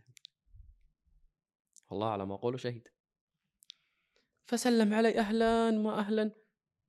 شنو هالصدفة ما شنو هالصدفة وكذا. وإحنا نسولف فجأة قامت الصلاه فصلينا خلصنا فلفيت عليه. حبيت أنا الحين صارت خلاص تكهربت أنا. ثاني مرة أشوفه وصدفة. قلت له اسمع. قال لي ها. قلت له أنت من وين؟ وش قلنا ناخذ ونعطي. فقال لي أنا من تشاد.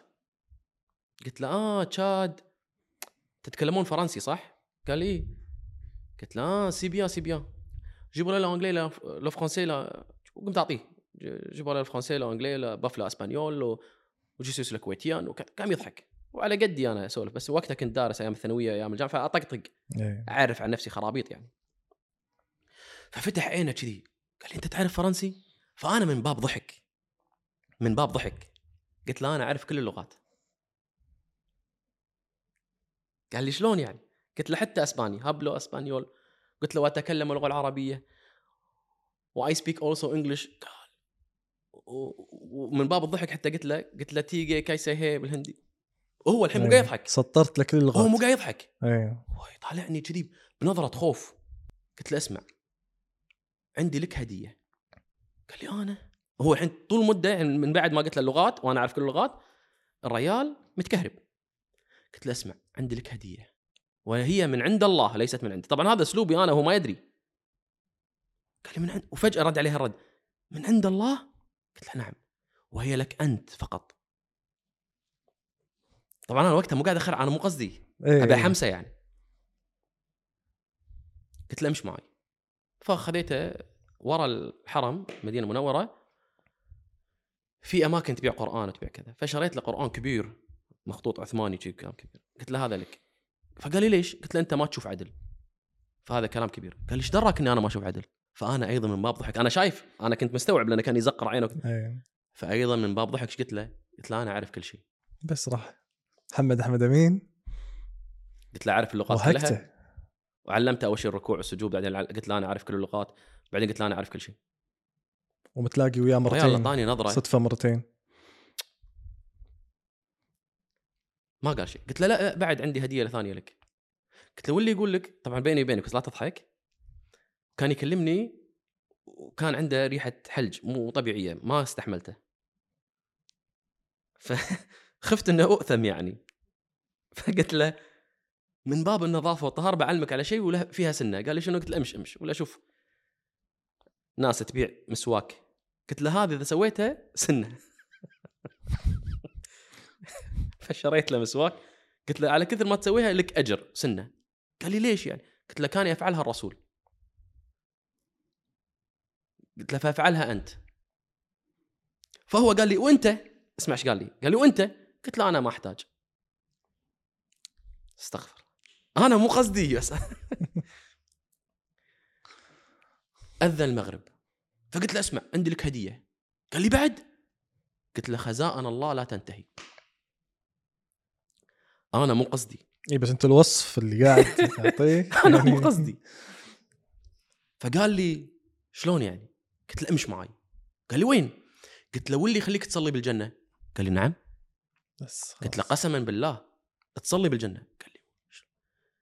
قلت له الرسول صلى الله عليه وسلم يقول بين المنبر هذا في روض روضة من رياض الجنة.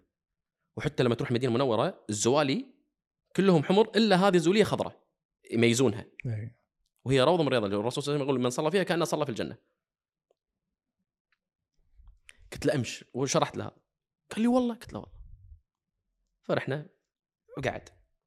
فجأة ولا يولول. لا إله إلا الله لا حول ولا قوة إلا بالله. وهو إحنا قاعدين الحين هذه الروضة.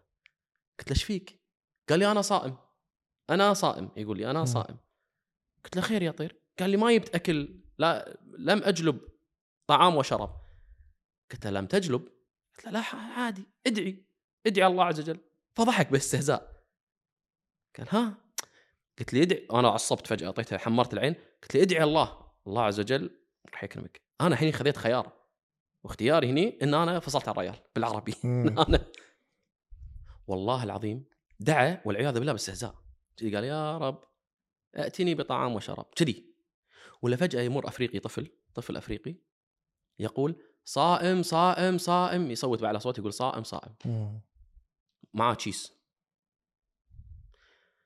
محمد محمد امين محمد أحمد امين يطالعني يطالع الافريقي يطالعني قلت له الم أقول لك أن الله عز وجل كريم وكذا فقام يأشر حق أفريقي يا الافريقي أعطاه كعك أو أعطاه ما شطاه أعطاه أكل بسبوسة كعك ما أدري والله. المهم انه أعطاه أكل قال أسمع إيش قال؟ قال لم ياتيني الله بشراب.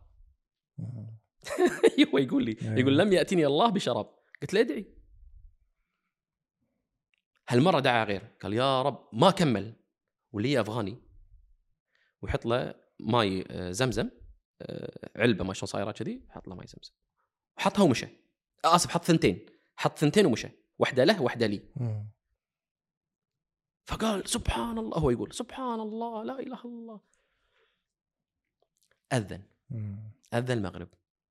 فالناس بدات تفطر. طبعا أنا إلى الآن مقثوث وهذا ما أبي آكل. فقال لي اشرب. قلت له أنا لا أشرب ولا آكل. طبعا لسببين. السبب الأول أنا ما أحب آكل شيء ما أعرفه. شيء مغلف ما ما آكل. اثنين أنا فعلا ما أبي. وهذه يعني الفكرة كلها. مم. فقال لي إكل. قلت له أنا ما آكل ولا أشرب. ما قلت له أنا ما أبي آكل ولا أبي. إيه. أنا ما آكل ولا أشرب. فأعطاني نظرة. مرض فزادت المواصفات. صلينا بعد ما خلصنا صلاة فخلصنا صلاة وهو طماع الحين إيش قال لي؟ قال لي خلينا نصلي العشاء بعد هني. راضي مريض قلت له لا لا لا قلت له ليش؟ قلت له قوم خلينا نسلم على الرسول صلى الله عليه وسلم وننوي إن نترك هذا المكان حق غيرنا. فندش معاه بالأجر لأن إحنا نوينا إن نخلي هذا المكان حق غيرنا وإحنا ندش معاه بال- وش- تكتيك يعني.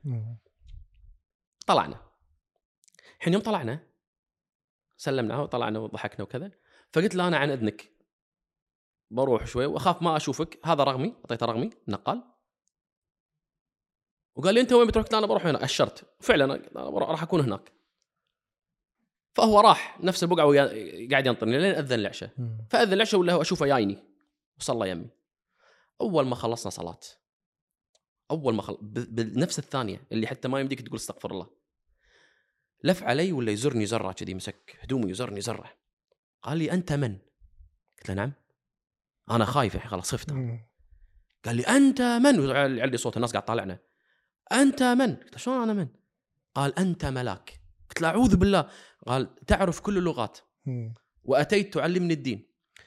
وتعلم ما لا يعلمون. إن أنا نظري وسمعي وبطيخ ومن هالكلام.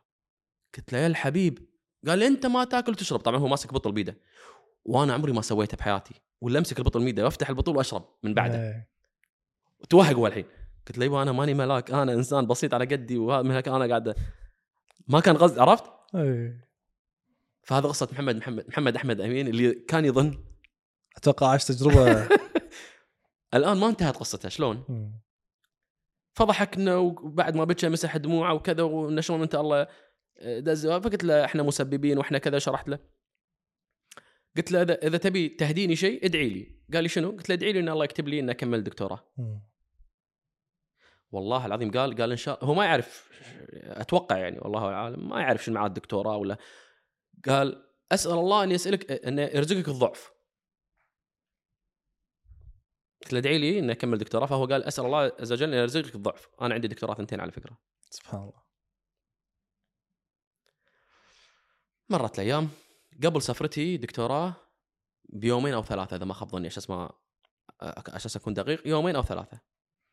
ويرن تليفوني خطي الثاني اللي أنا مسكره طول طول عمري مسكره. رن رقم غريب زائد شيء. ما رديت. دق مرة ثانية. لين نص. قلت شو ولا أشيله. نعم. ألو. هلا والله. من معاي?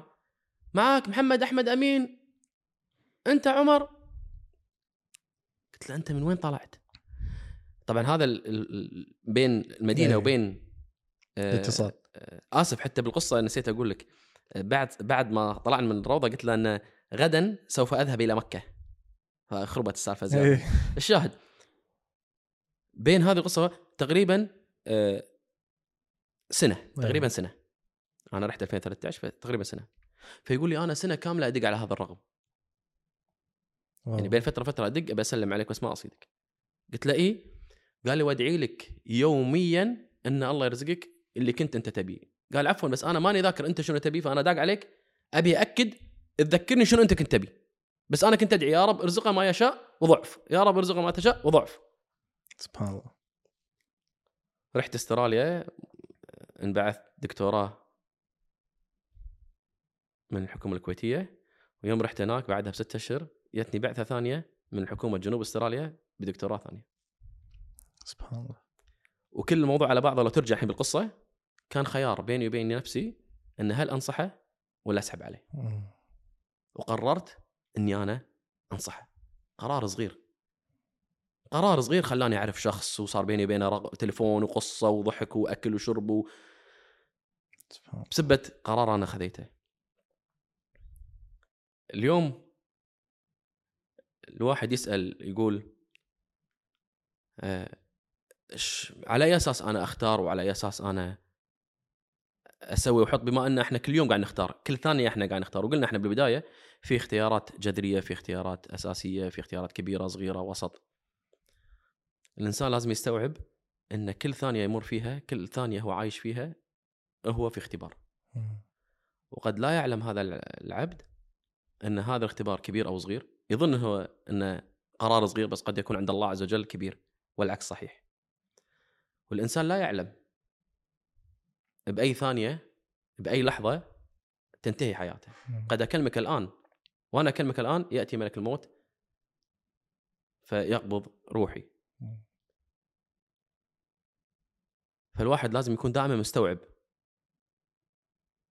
شو اللي قاعد يصير حواليه من قرارات من اختيارات إن كانت اختيارات أسرية يعني خيارات اجتماعية اقتصادية سياسية. مهنية وأمور كثيرة. اليوم واحد يقول لك أنا قررت إني أتقرب لله عز وجل. اليوم أنا قررت إني اكتف أو أوقف موضوع النميمة. أنا قررت إني ما اكذب قررت إني أكون صادق. قررت إني أنام مبكر. قررت قررت كلها قرارات. ولو تفكر فيها أنت حياتك كلها على بعضها قرارات. عطني شيء واحد أنت سويته مو قرار. الساعة اللي بيدك أنت اخترت إنك تشتريها الساعة وتلبسها بهالإيد. لون الدشداشة لون كل شيء أنت اخترت في يوم القيامة ما عندك حجة أمام الله تقول له والله أنا ما اخترت. والله أهلي اختاروا لي أو المجتمع اختار لي أو السياسيين أعضاء مجلس الامه هم اللي اختاروا لي. أو أو دش في موضوع الأو. الخيار خيارك. أنت ما أنت ملزوم. بس أ- عارض بروحي يعني؟ نعم عارض بروحك وإن يكن. سيدنا أبو بكر الصديق من أيام الرسول صلى الله عليه وسلم إلى يومك هذا يسمى بأبو بكر الصديق مع أنه هو شو اسمه؟ عبد الله بن قحافة. مع ذلك يسمى أبو بكر الصديق. يعني هذا المسمى طغى على أسمه حتى الناس. هذا شرف له. ليش؟ صدق الرسول صلى الله عليه وسلم في لا في ما في في موضوع يعني صعب على الإنسان. قد وقت وقتها قد تكون فتنة يعني لو إحنا كنا مكانها سبحان الله موضوع كبير. صح. عندما يأتيك عمر ابا الحكم وهو عمر أبا الجهل أبو جهل بحد ذاته يحاجج أبو بكر. فيقول له "أس- سمعت شنو صاحبك يقول؟ قال إيش قال؟ قال له كذا وكذا وكذا أسر به وعرج به قال هو قالها هو اللي قالها ولا واحد ثاني يتكلم باسمه؟ قال لا هو اللي قالها قال إن قالها فصدق. موضوع كبير اليوم إحنا قاعدين نعيش بزمن خطر هذا حديث الرسول صلى الله عليه وسلم رواه حديث الرويبضة يكذب الصادق ويصدق الكاذب ويخ- ويخون الأمين ويؤتمن ال- الخائن. خائن. فيخرجون الرويبضة قال من هم الرويبضة يا رسول الله؟ قال الرجل التافه الذي يتكلم في المنابر. كم واحد اليوم إحنا بتويتر ولا بإنستغرام ولا بالإعلام ولا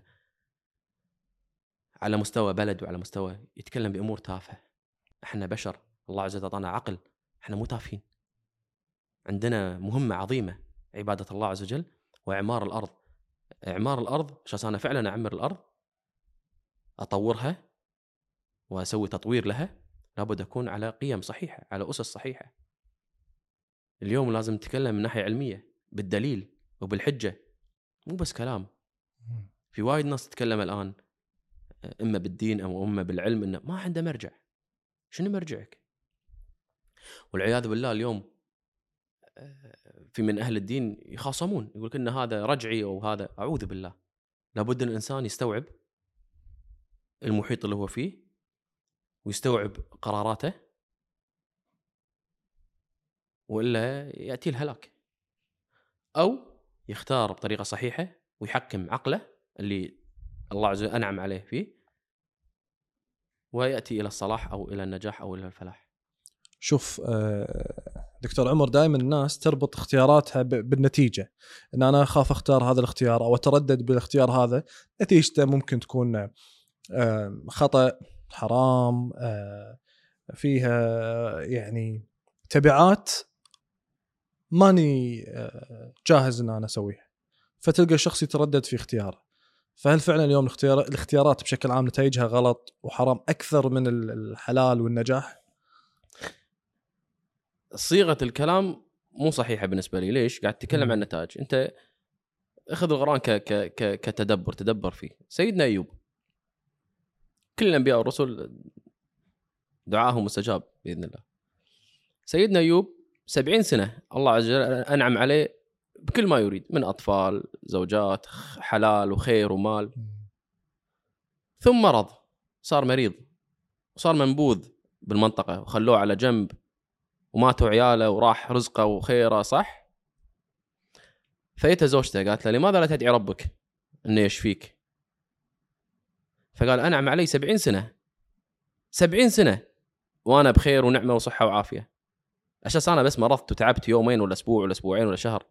ما يحق لي. خل أنطر سبعين سنة ثانية ذيك الساعة يحق لي. تمام؟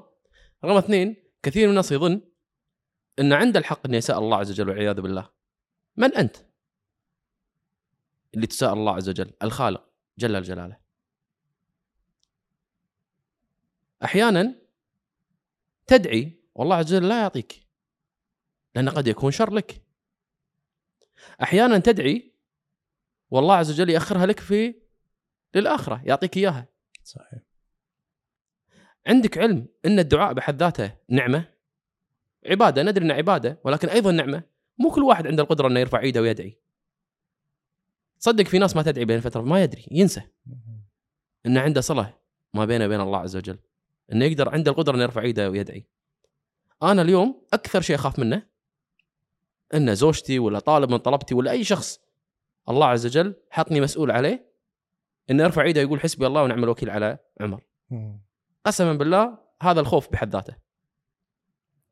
فأنا أعمل لله عز وجل لا أعمل لنتائج معينة. أعمل لوجه الله. والله عز وجل يكرمني بكرمه. إن كان خير مال أي يكن أطفال رزق كذا. أو إن كان مرض قد يكون كفارة لي. شقاء قد يكون ابتلاء لي ويكون حجة لي في يوم القيامة. الإنسان لازم يستوعب هذه الأمور. الواحد يقول حق نفسه أو يسأل نفسه سؤال. أنا شنو أبي بهالدنيا؟ المفروض الجواب هو لا شيء. تخيل. إيش كثر الجواب بسيط؟ لا شيء. ها؟ لكن أنا أبي أكون دكتور مهندس آه، ذو شأن عظيم وبعدين؟ كل شيء فان فأنا اللي أبيه بهالدنيا إن أنا فعلا تكون اختياراتي صحيحة في هذه الدنيا عشان الله عز وجل يرزقني بالجنة. اي فتبي و- شيء من الدنيا. وما هو أجمل من الجنة؟ هو الفوز العظيم. أن أرى الله عز وجل وجوه يومئذ ناظر- ناظرة إلى ربها ناظرة. يرون الله عز وجل كما يرون القمر. فمعناته تبي شيء من الدنيا. نعم. انت قاعد تقول ما تبي شيء من الدنيا. لا الدنيا اللي ابيها أبي رضا الله عز وجل علي فقط. بس هم تبي تصير دكتور تبي تصير مهندس تبي قد تصير تكون هذه سبل. أن أنا أصير دكتور عشان يكون عندي معاش واعيش وحياة كريمة كذا كذا أسعى فيها. ما في إنسان يبي يعيش بشقاء يقول خلاص أنا أعيش بشقاء واللي فيها فيها أعوذ بالله.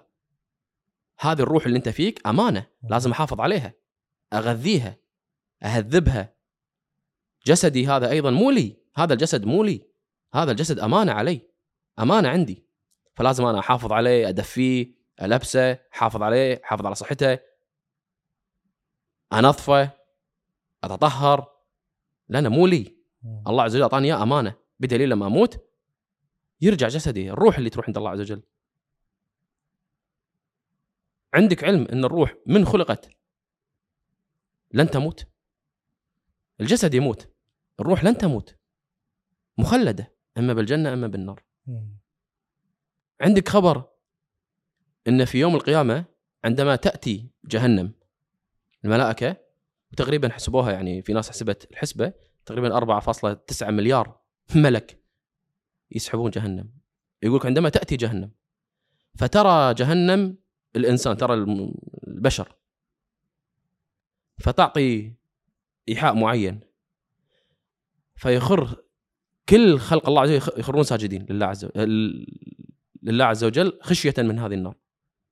سواء كافر ولا مؤمن مسلم ولا الموضوع مو قشمره الموضوع كبير. تقول لي زين أنا ما اخترت ان أكون عايش. الله اختار ان أعيش ما أنا ما أبي يا أخي. هذا دليل إن أنت عبد من عبيد الله عز وجل. هذا دليل إن أنت ضعيف. فلأنك ضعيف أطع الله ورسوله. أنت مخير بكل شيء لكن قدرك إنه يتم امتحانك. بس ما أبي مو بكيفك. هذا قدرك. فش أسوي؟ أسمع الكلام. أطيع الله ورسوله. أنا أحيانا ولدي كذي. لا تسوي الشغلة الفلانية. شغلة عادية لا ترسم. روح نام. شو الخسارة إذا قاعد دقيقتين زيادة؟ مو خسارة بس خلينا نقول أنا وقتها خلاص. أبي أوصل له رسالة كلمتي ما تنكسر. قوم روح نام. مثلا. ولدي كذي قال بعاند. ما أبي. راح يحط نفسه بالتهلكة. قد عاقبه قد وتفر لابد الإنسان يستوعب أن الله عز وجل ليس بظالم. الله عز وجل يسوي كل شيء إلا الظلم. يعني حتى الظلم الله حرم الظلم من نفسه ما ما راح يظلم. لا يظلم لا يظلم العباد بل العباد يظلمون نفسهم. مثل ما قلت لك سيدنا آدم بالبداية إيش قال؟ ربنا ظلمنا أنفسنا. الإنسان أحيانا يظلم نفسه. يفكر بمخه هذا البسيط الصغير إنه هو فاهم كل شيء وهو لا يفهم كل شيء. ولا أتيت بالعلم إلا قليلا. اليوم إحنا لما ندرس اقتصاد علم من علوم الاجتماع تكلم عن الاختيار واختيارات البشر وسلوكياتهم وإنتاج كل قرار تاخذه كل سياسة تاخذها كل شيء تسويه له أثر. شوف لبنان اقتصاد لبنان شوف فنزويلا. إحنا اليوم للأسف أتوقع وجهة نظري إحنا ابتعدنا عن الدين. فلذلك أصبح وضعنا أمام الله وأمام الناس ضعيف جدا. لو إحنا فعلا كنا مؤمنين نؤمن بالله ورسوله واليوم الآخر والملائكة قسما بالله ما حد يقدر عليك حتى إبليس ما يقدر عليك. إلا عباد المؤمنين. إبليس كان يتوعد. فرد عليه الله عز وجل الا إلا عبادي المؤمنين. بديهي. المؤمنين وما فوقهم من المحسنين. ولكن اليوم وايد ناس مسلمين يؤمن بالله ورسوله لكن والعياذ بالله يشرب يقبل الرشوة يكذب شلون تبي الله عز وجل ينصرك إذا أنت ما نصرته؟ ولا احييت شعائره في شعائر بسيطة الناس مستوعبتها. أعطيك مثال بسيط. أعطيك مثال بسيط. عجيب. أنت اليوم تبي تتزوج. فرحت بيت ناس. السلام عليكم أبي أتزوج فلانة. قالوا قبلنا. وال- والبنت سألوها وقالت قبلت. ويابوا شهود ودفعت المهر. وكل شيء كل الأمور اللي ببالك اتفقوا عليها. ويا الملاج وطلعوا العقد وقبلت قبلت وقعوا هل هذا الزواج صحيح؟ أسئلتك توهق ساعات المفروض صحيح قسما بالله انه زواج باطل ليش؟ تدري ليش؟ ليش؟ لأن ما قالوا على سنة الله ورسوله أنت متخيل؟ على جملة صغيرة مم. نعم والملاك يقول لك إياها يومها أقبلت فلانة على سنة الله ورسوله؟ مم. نعم إن ما قلتها زواجك باطل أنا اليوم بتوضا وضوء صحيح كل شيء صحيح وبصلي بسموع الجبلة. عمدا. صلاتي مقبولة. عمدا هذا لاحظ لا مع إنه جبلة. مع إني صليت قلت الفاتحة وقلت البقرة بعد. بغض النظر. جبلتك غلط. وعمدا غلط. فهذه شعائر. رحت الحج. وعمدا ما سويت رمي الجمرات عمدا. قد يكون الحج كله على بعضه مو مقبول. والحج شعير من شعار الله سيدنا جبريل علمها سيدنا إبراهيم. خطوة خطوة. فالواحد لازم يستوعب هذه الأمور. أمور خطيرة أمور كبيرة. الموضوع مو بسيط. الموضوع كبير. يمكن اللي يسمعني الآن هذا قاعد يبالغ أو هذا منغلق. أعوذ بالله أنا مدرسة إنجليزية وعشت برا ورحت والحمد لله. بإذن الله أكون من إن شاء الله إني أكون من المثقفين وإن شاء الله أكون إنسان بسيط على على باب الله. وعندي أخطاء ليه باكر أسأل الله عز وجل انه يغفر لي.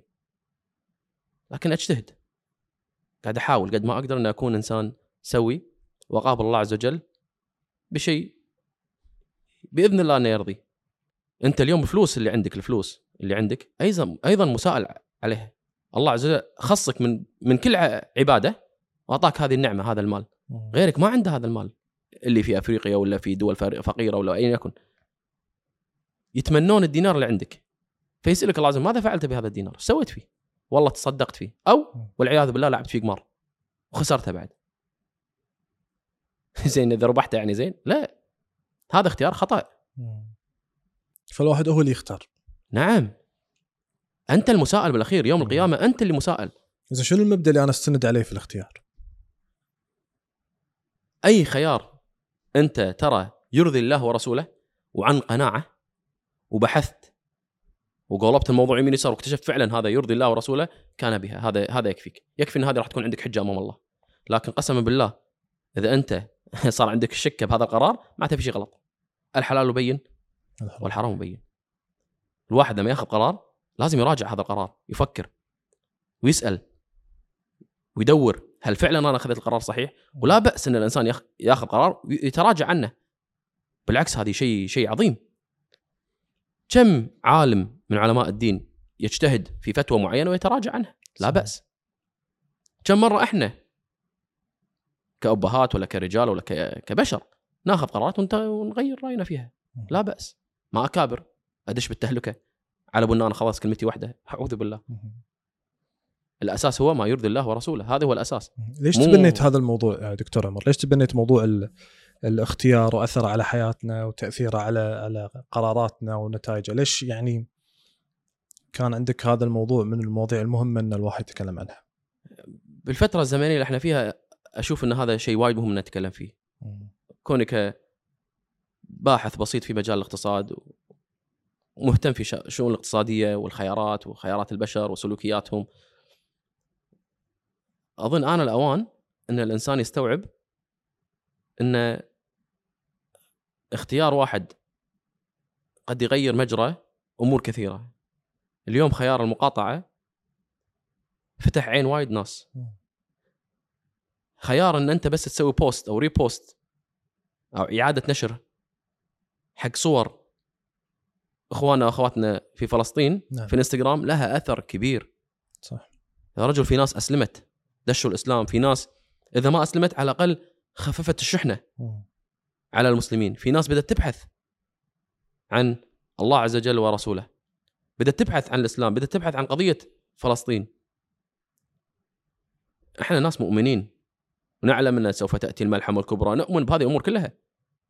لكن خلاص مو معناته أنا أؤمن أسلم نفسي. لازم أسعى. الإنسان لابد دائما يدعي لله عز وجل ورسوله. فأقل ما فيها إن أنا أسوي اعاده نشر. أقل ما فيها يقول لك الرسول صلى الله عليه وسلم حدثوني ولو بآية. حدثوني ولو بآية أنت ما تد... أنت مسبب بالأخير. الهداية من الله عز وجل. أنت مسبب. أنت لن تهدي من تشاء. لكن قد تكون سبب لهداية شخص. كم شخص أنت بالدوام ولا بالطيارة ولا بغربتك ولا بسياحتك ايا يكن سويت شغلة جميلة جدا فلف عليك الشخص. قد يكون غير مسلم. فقال لك والله ما شاء الله ليش سوى الشغله الفلانية؟ والله لأن ديني يحث على هالشيء. أخلاقي. تذكر الرسول صلى الله عليه وسلم كان على خلق عظيم قبل أن يبعث بالرساله قبل أن يكون نبي ورسول فهو كان على خلق عظيمة. ما يصير المسلم يقول خلاص لا إله إلا الله محمد رسول الله وأصلي وأصوم وأسوي كل الفروض ولكن أخلاقي صفر على الشمال. أعوذ بالله. وفي ناس وايد أشوفهم بهالطريقة. يصلي ويصوم وكذا ورافع قضايا على الناس ومنع سفر على فلان وعلى أنتان وظالم الناس. بحجة إن آنا لا كلمتي تمشي وما أدري إيش داش بهال أعوذ بالله زين خلال كل التجارب والقصص اللي أنت تكلمت فيها معنا اليوم و... وكونك دكتور في الجامعة وأكيد قاعد تخاطب جيل متحمس وعنده أفكار وعنده طموحات، شلون نقدر نلخص كل اللي قلناه ب- برسالة منك آه لكل من قاعد يشوفنا ويسمعنا الحين. أنا ما بكون سوداوي ولكن لابد أن إحنا الجيل الحالي خلينا خلينا نقول الجيل المسؤول اللي هو من 30 وأنت طالع يبدي يختار اختيارات صحيحة ويستوعب اللي قاعد يسويه من قرارات سواء على مستوى الدولة على مستوى المجتمع على المستوى الأسري. لأن الوضع خطر جدا. الجيل الصغير الآن معظمهم للأسف آه، ملحد. أنا أشوف يعني أنا درست بكذا جامعة. درست في كذا دولة. بس مرة ثانية الجيل شنو؟ ملحد. في في في جيل الآن يجيك شخص يقول لك شنو هالخرافات هذه؟ شنو يعني براق وجنة ونار وملائكة و... بس مو نسبة كبيرة يعني يمكن لا نسبة كبيرة. أنا وجهة نظري قد أكون خاطئ. لكن هذه اللي أنا استشعرته هذا اللي أنا شفته. ولاحظ دام ما قلت لك نسبة بالضبط ما قلت لك 14% أو 15% معناته أنا ما عندي الدقه بت- اي بس قلت نسبة كبيرة. نسبة كبيرة بوجهة نظري. عندها إشكال. في ناس رجل كبير ومشورب ودنيا تدش أنت مصلى ولا مسجد ولا مجمع ولا كذا تقول له أقم الصلاة يطالعك يبتسم فأنت تفهم إنه ما ما يدري شلون يقيم الصلاة. في ناس ما تصلي.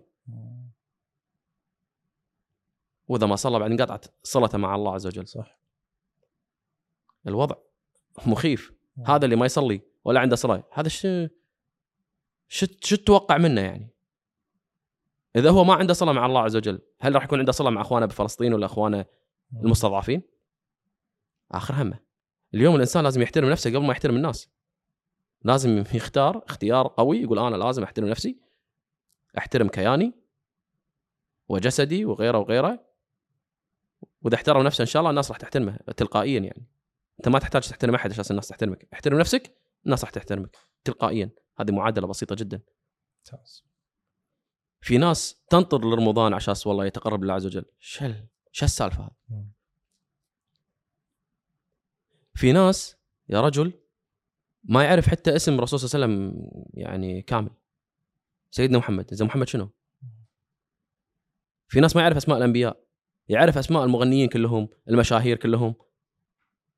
تصدق ما يعرف كم. تتكلم وأنت قاعد تتكلم الحين. وأربط فكرة الاختيار وترجع من البداية. ان الإنسان لما تكون اختياراته باهتماماته اختياراته في في في أصدقائه اختياراته في عمله اختياراته في أهدافه كلها تعطي نتاج طيب اللي هو يكون آه، عنده معرفة كبيرة في الدين يكون آه، إنسان آه، ملقاه طيب علاقاته الاجتماعية زينة محيطة زين يكون ناجح ها؟ شوف إحنا بس ترى تكلمنا عن كلمة واحدة اللي هي الاختيار بس أبعادها ترى وايد فعلا مؤثرة. يعني أنا سمعتك إن شاء الله سمعتك بانصات في الحلقة لكن فعلا الحين في نهاية خلينا نقول ال- ال- ال- النقاش أو الأشياء اللي كنا نتكلم عنها نشوف الاختيار شوف أبعاده آه، في ناس تقول لك إيش دعوة؟ الحين كله اختيار. أنا بالنهاية هذا تخصص ولا هذه دراسة ولا أصدقاء ولا لكن فعلا أنت اليوم الاختيار يمكن هذا ينبني عليه سنوات ينبني عليه قرارات ينبني عليه مواقف معينة في حياتك. بس لازم الإنسان هم يدير باله. قياس النجاح بالنسبة لنا في الآونة اللي إحنا فيها الآن هو غلط. للأسف. كثير من الناس يظن النجاح هو صنع المال أو أنه يكون في منصب مم. رفيع. شنو النجاح أو- بالنسبة لك؟ النجاح ما قاله الرسول صلى الله عليه وسلم. اللي ما يطوفه فرض آه، زكاته حجة صيامة هذا الناجح. ليس من يصنع المال. هذه درجة ثانية. كفو سويت هذا كله سويت الأساسيات وسويت الدرجة الثانية هو صنع المال وتكون أنت في منصب رفيع. برافو عليك. أي. اليوم إحنا قد تشوف شخص بالشارع قد يكون فراش فأنت تظن إنه مو ناجح لكن قد يكون عند الله عز وجل عنده قصور أكثر منك وقد. يكون منزلته أعلى منك. صحيح. فهذا هو النجاح الفوز الصحيح. فلا نتأثر بالغرب والفكرة إن سيارة وبيت وفلوس نعم هذا جميل لا بأس بذلك لكن في أساس. مثل ما قلت نرجع للاختيار. إذا كان اختيارك من البداية في حياتك بشكل عام طيب نعم. فراح راح تقدر تنظر الأمور بهذه الصورة إن الأشياء اللي هي مجرد كماليات وما هي مهمة صحيح. ال- الأهم المضمون الأهم القيمة الفعلية في الحياة صلة الرحم. فإذا سألني أحد ماذا تختار؟ أختار الله عز وجل. من ثم الرسول صلى الله عليه وسلم. من ثم ديني. فهمت علي؟ الأمة ال- ال- الإسلامية أهلي والدي الخ الخ أولويات. ما أقول والله وظيفتي والله أهم شيء تجارتي أهم شيء فلوسي أهم شيء أنا فلان وعلنتان راضين علي المجتمع راضي علي. صح. ولا أسمح حق المجتمع اللي حوالي ولا ايا يكن منو من كان يعني انه يختار لي. صح. لأن بالأخير أنا المسائل. وأنا سوف أتحاسب على خياراتي وللعلم. كثير من الناس يقول لك إن شاء الله إذا تحاسب يقول إن شاء الله ما أتحاسب. حتى لو كانت أعمالك صالحة الحساب بحد ذاته عذاب. أنت الحين لو تأخذ عندي بالجامعة إيه خلينا نقول أنت ضامن جاي بكل شيء صح ضامن.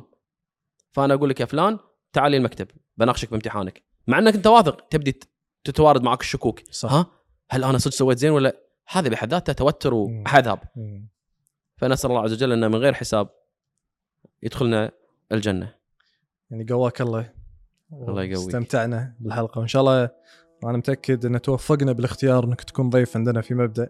وإن شاء الله أنت. كذلك توفقت بالاختيار إنك تكون معنا. الله يحفظك. اختيار زين كان ولا؟ حبكم لله. هذا خير. أحسن من أي شيء ثاني. مشكور. الله يحفظك. شكرا. العفو. شكرا. حياك.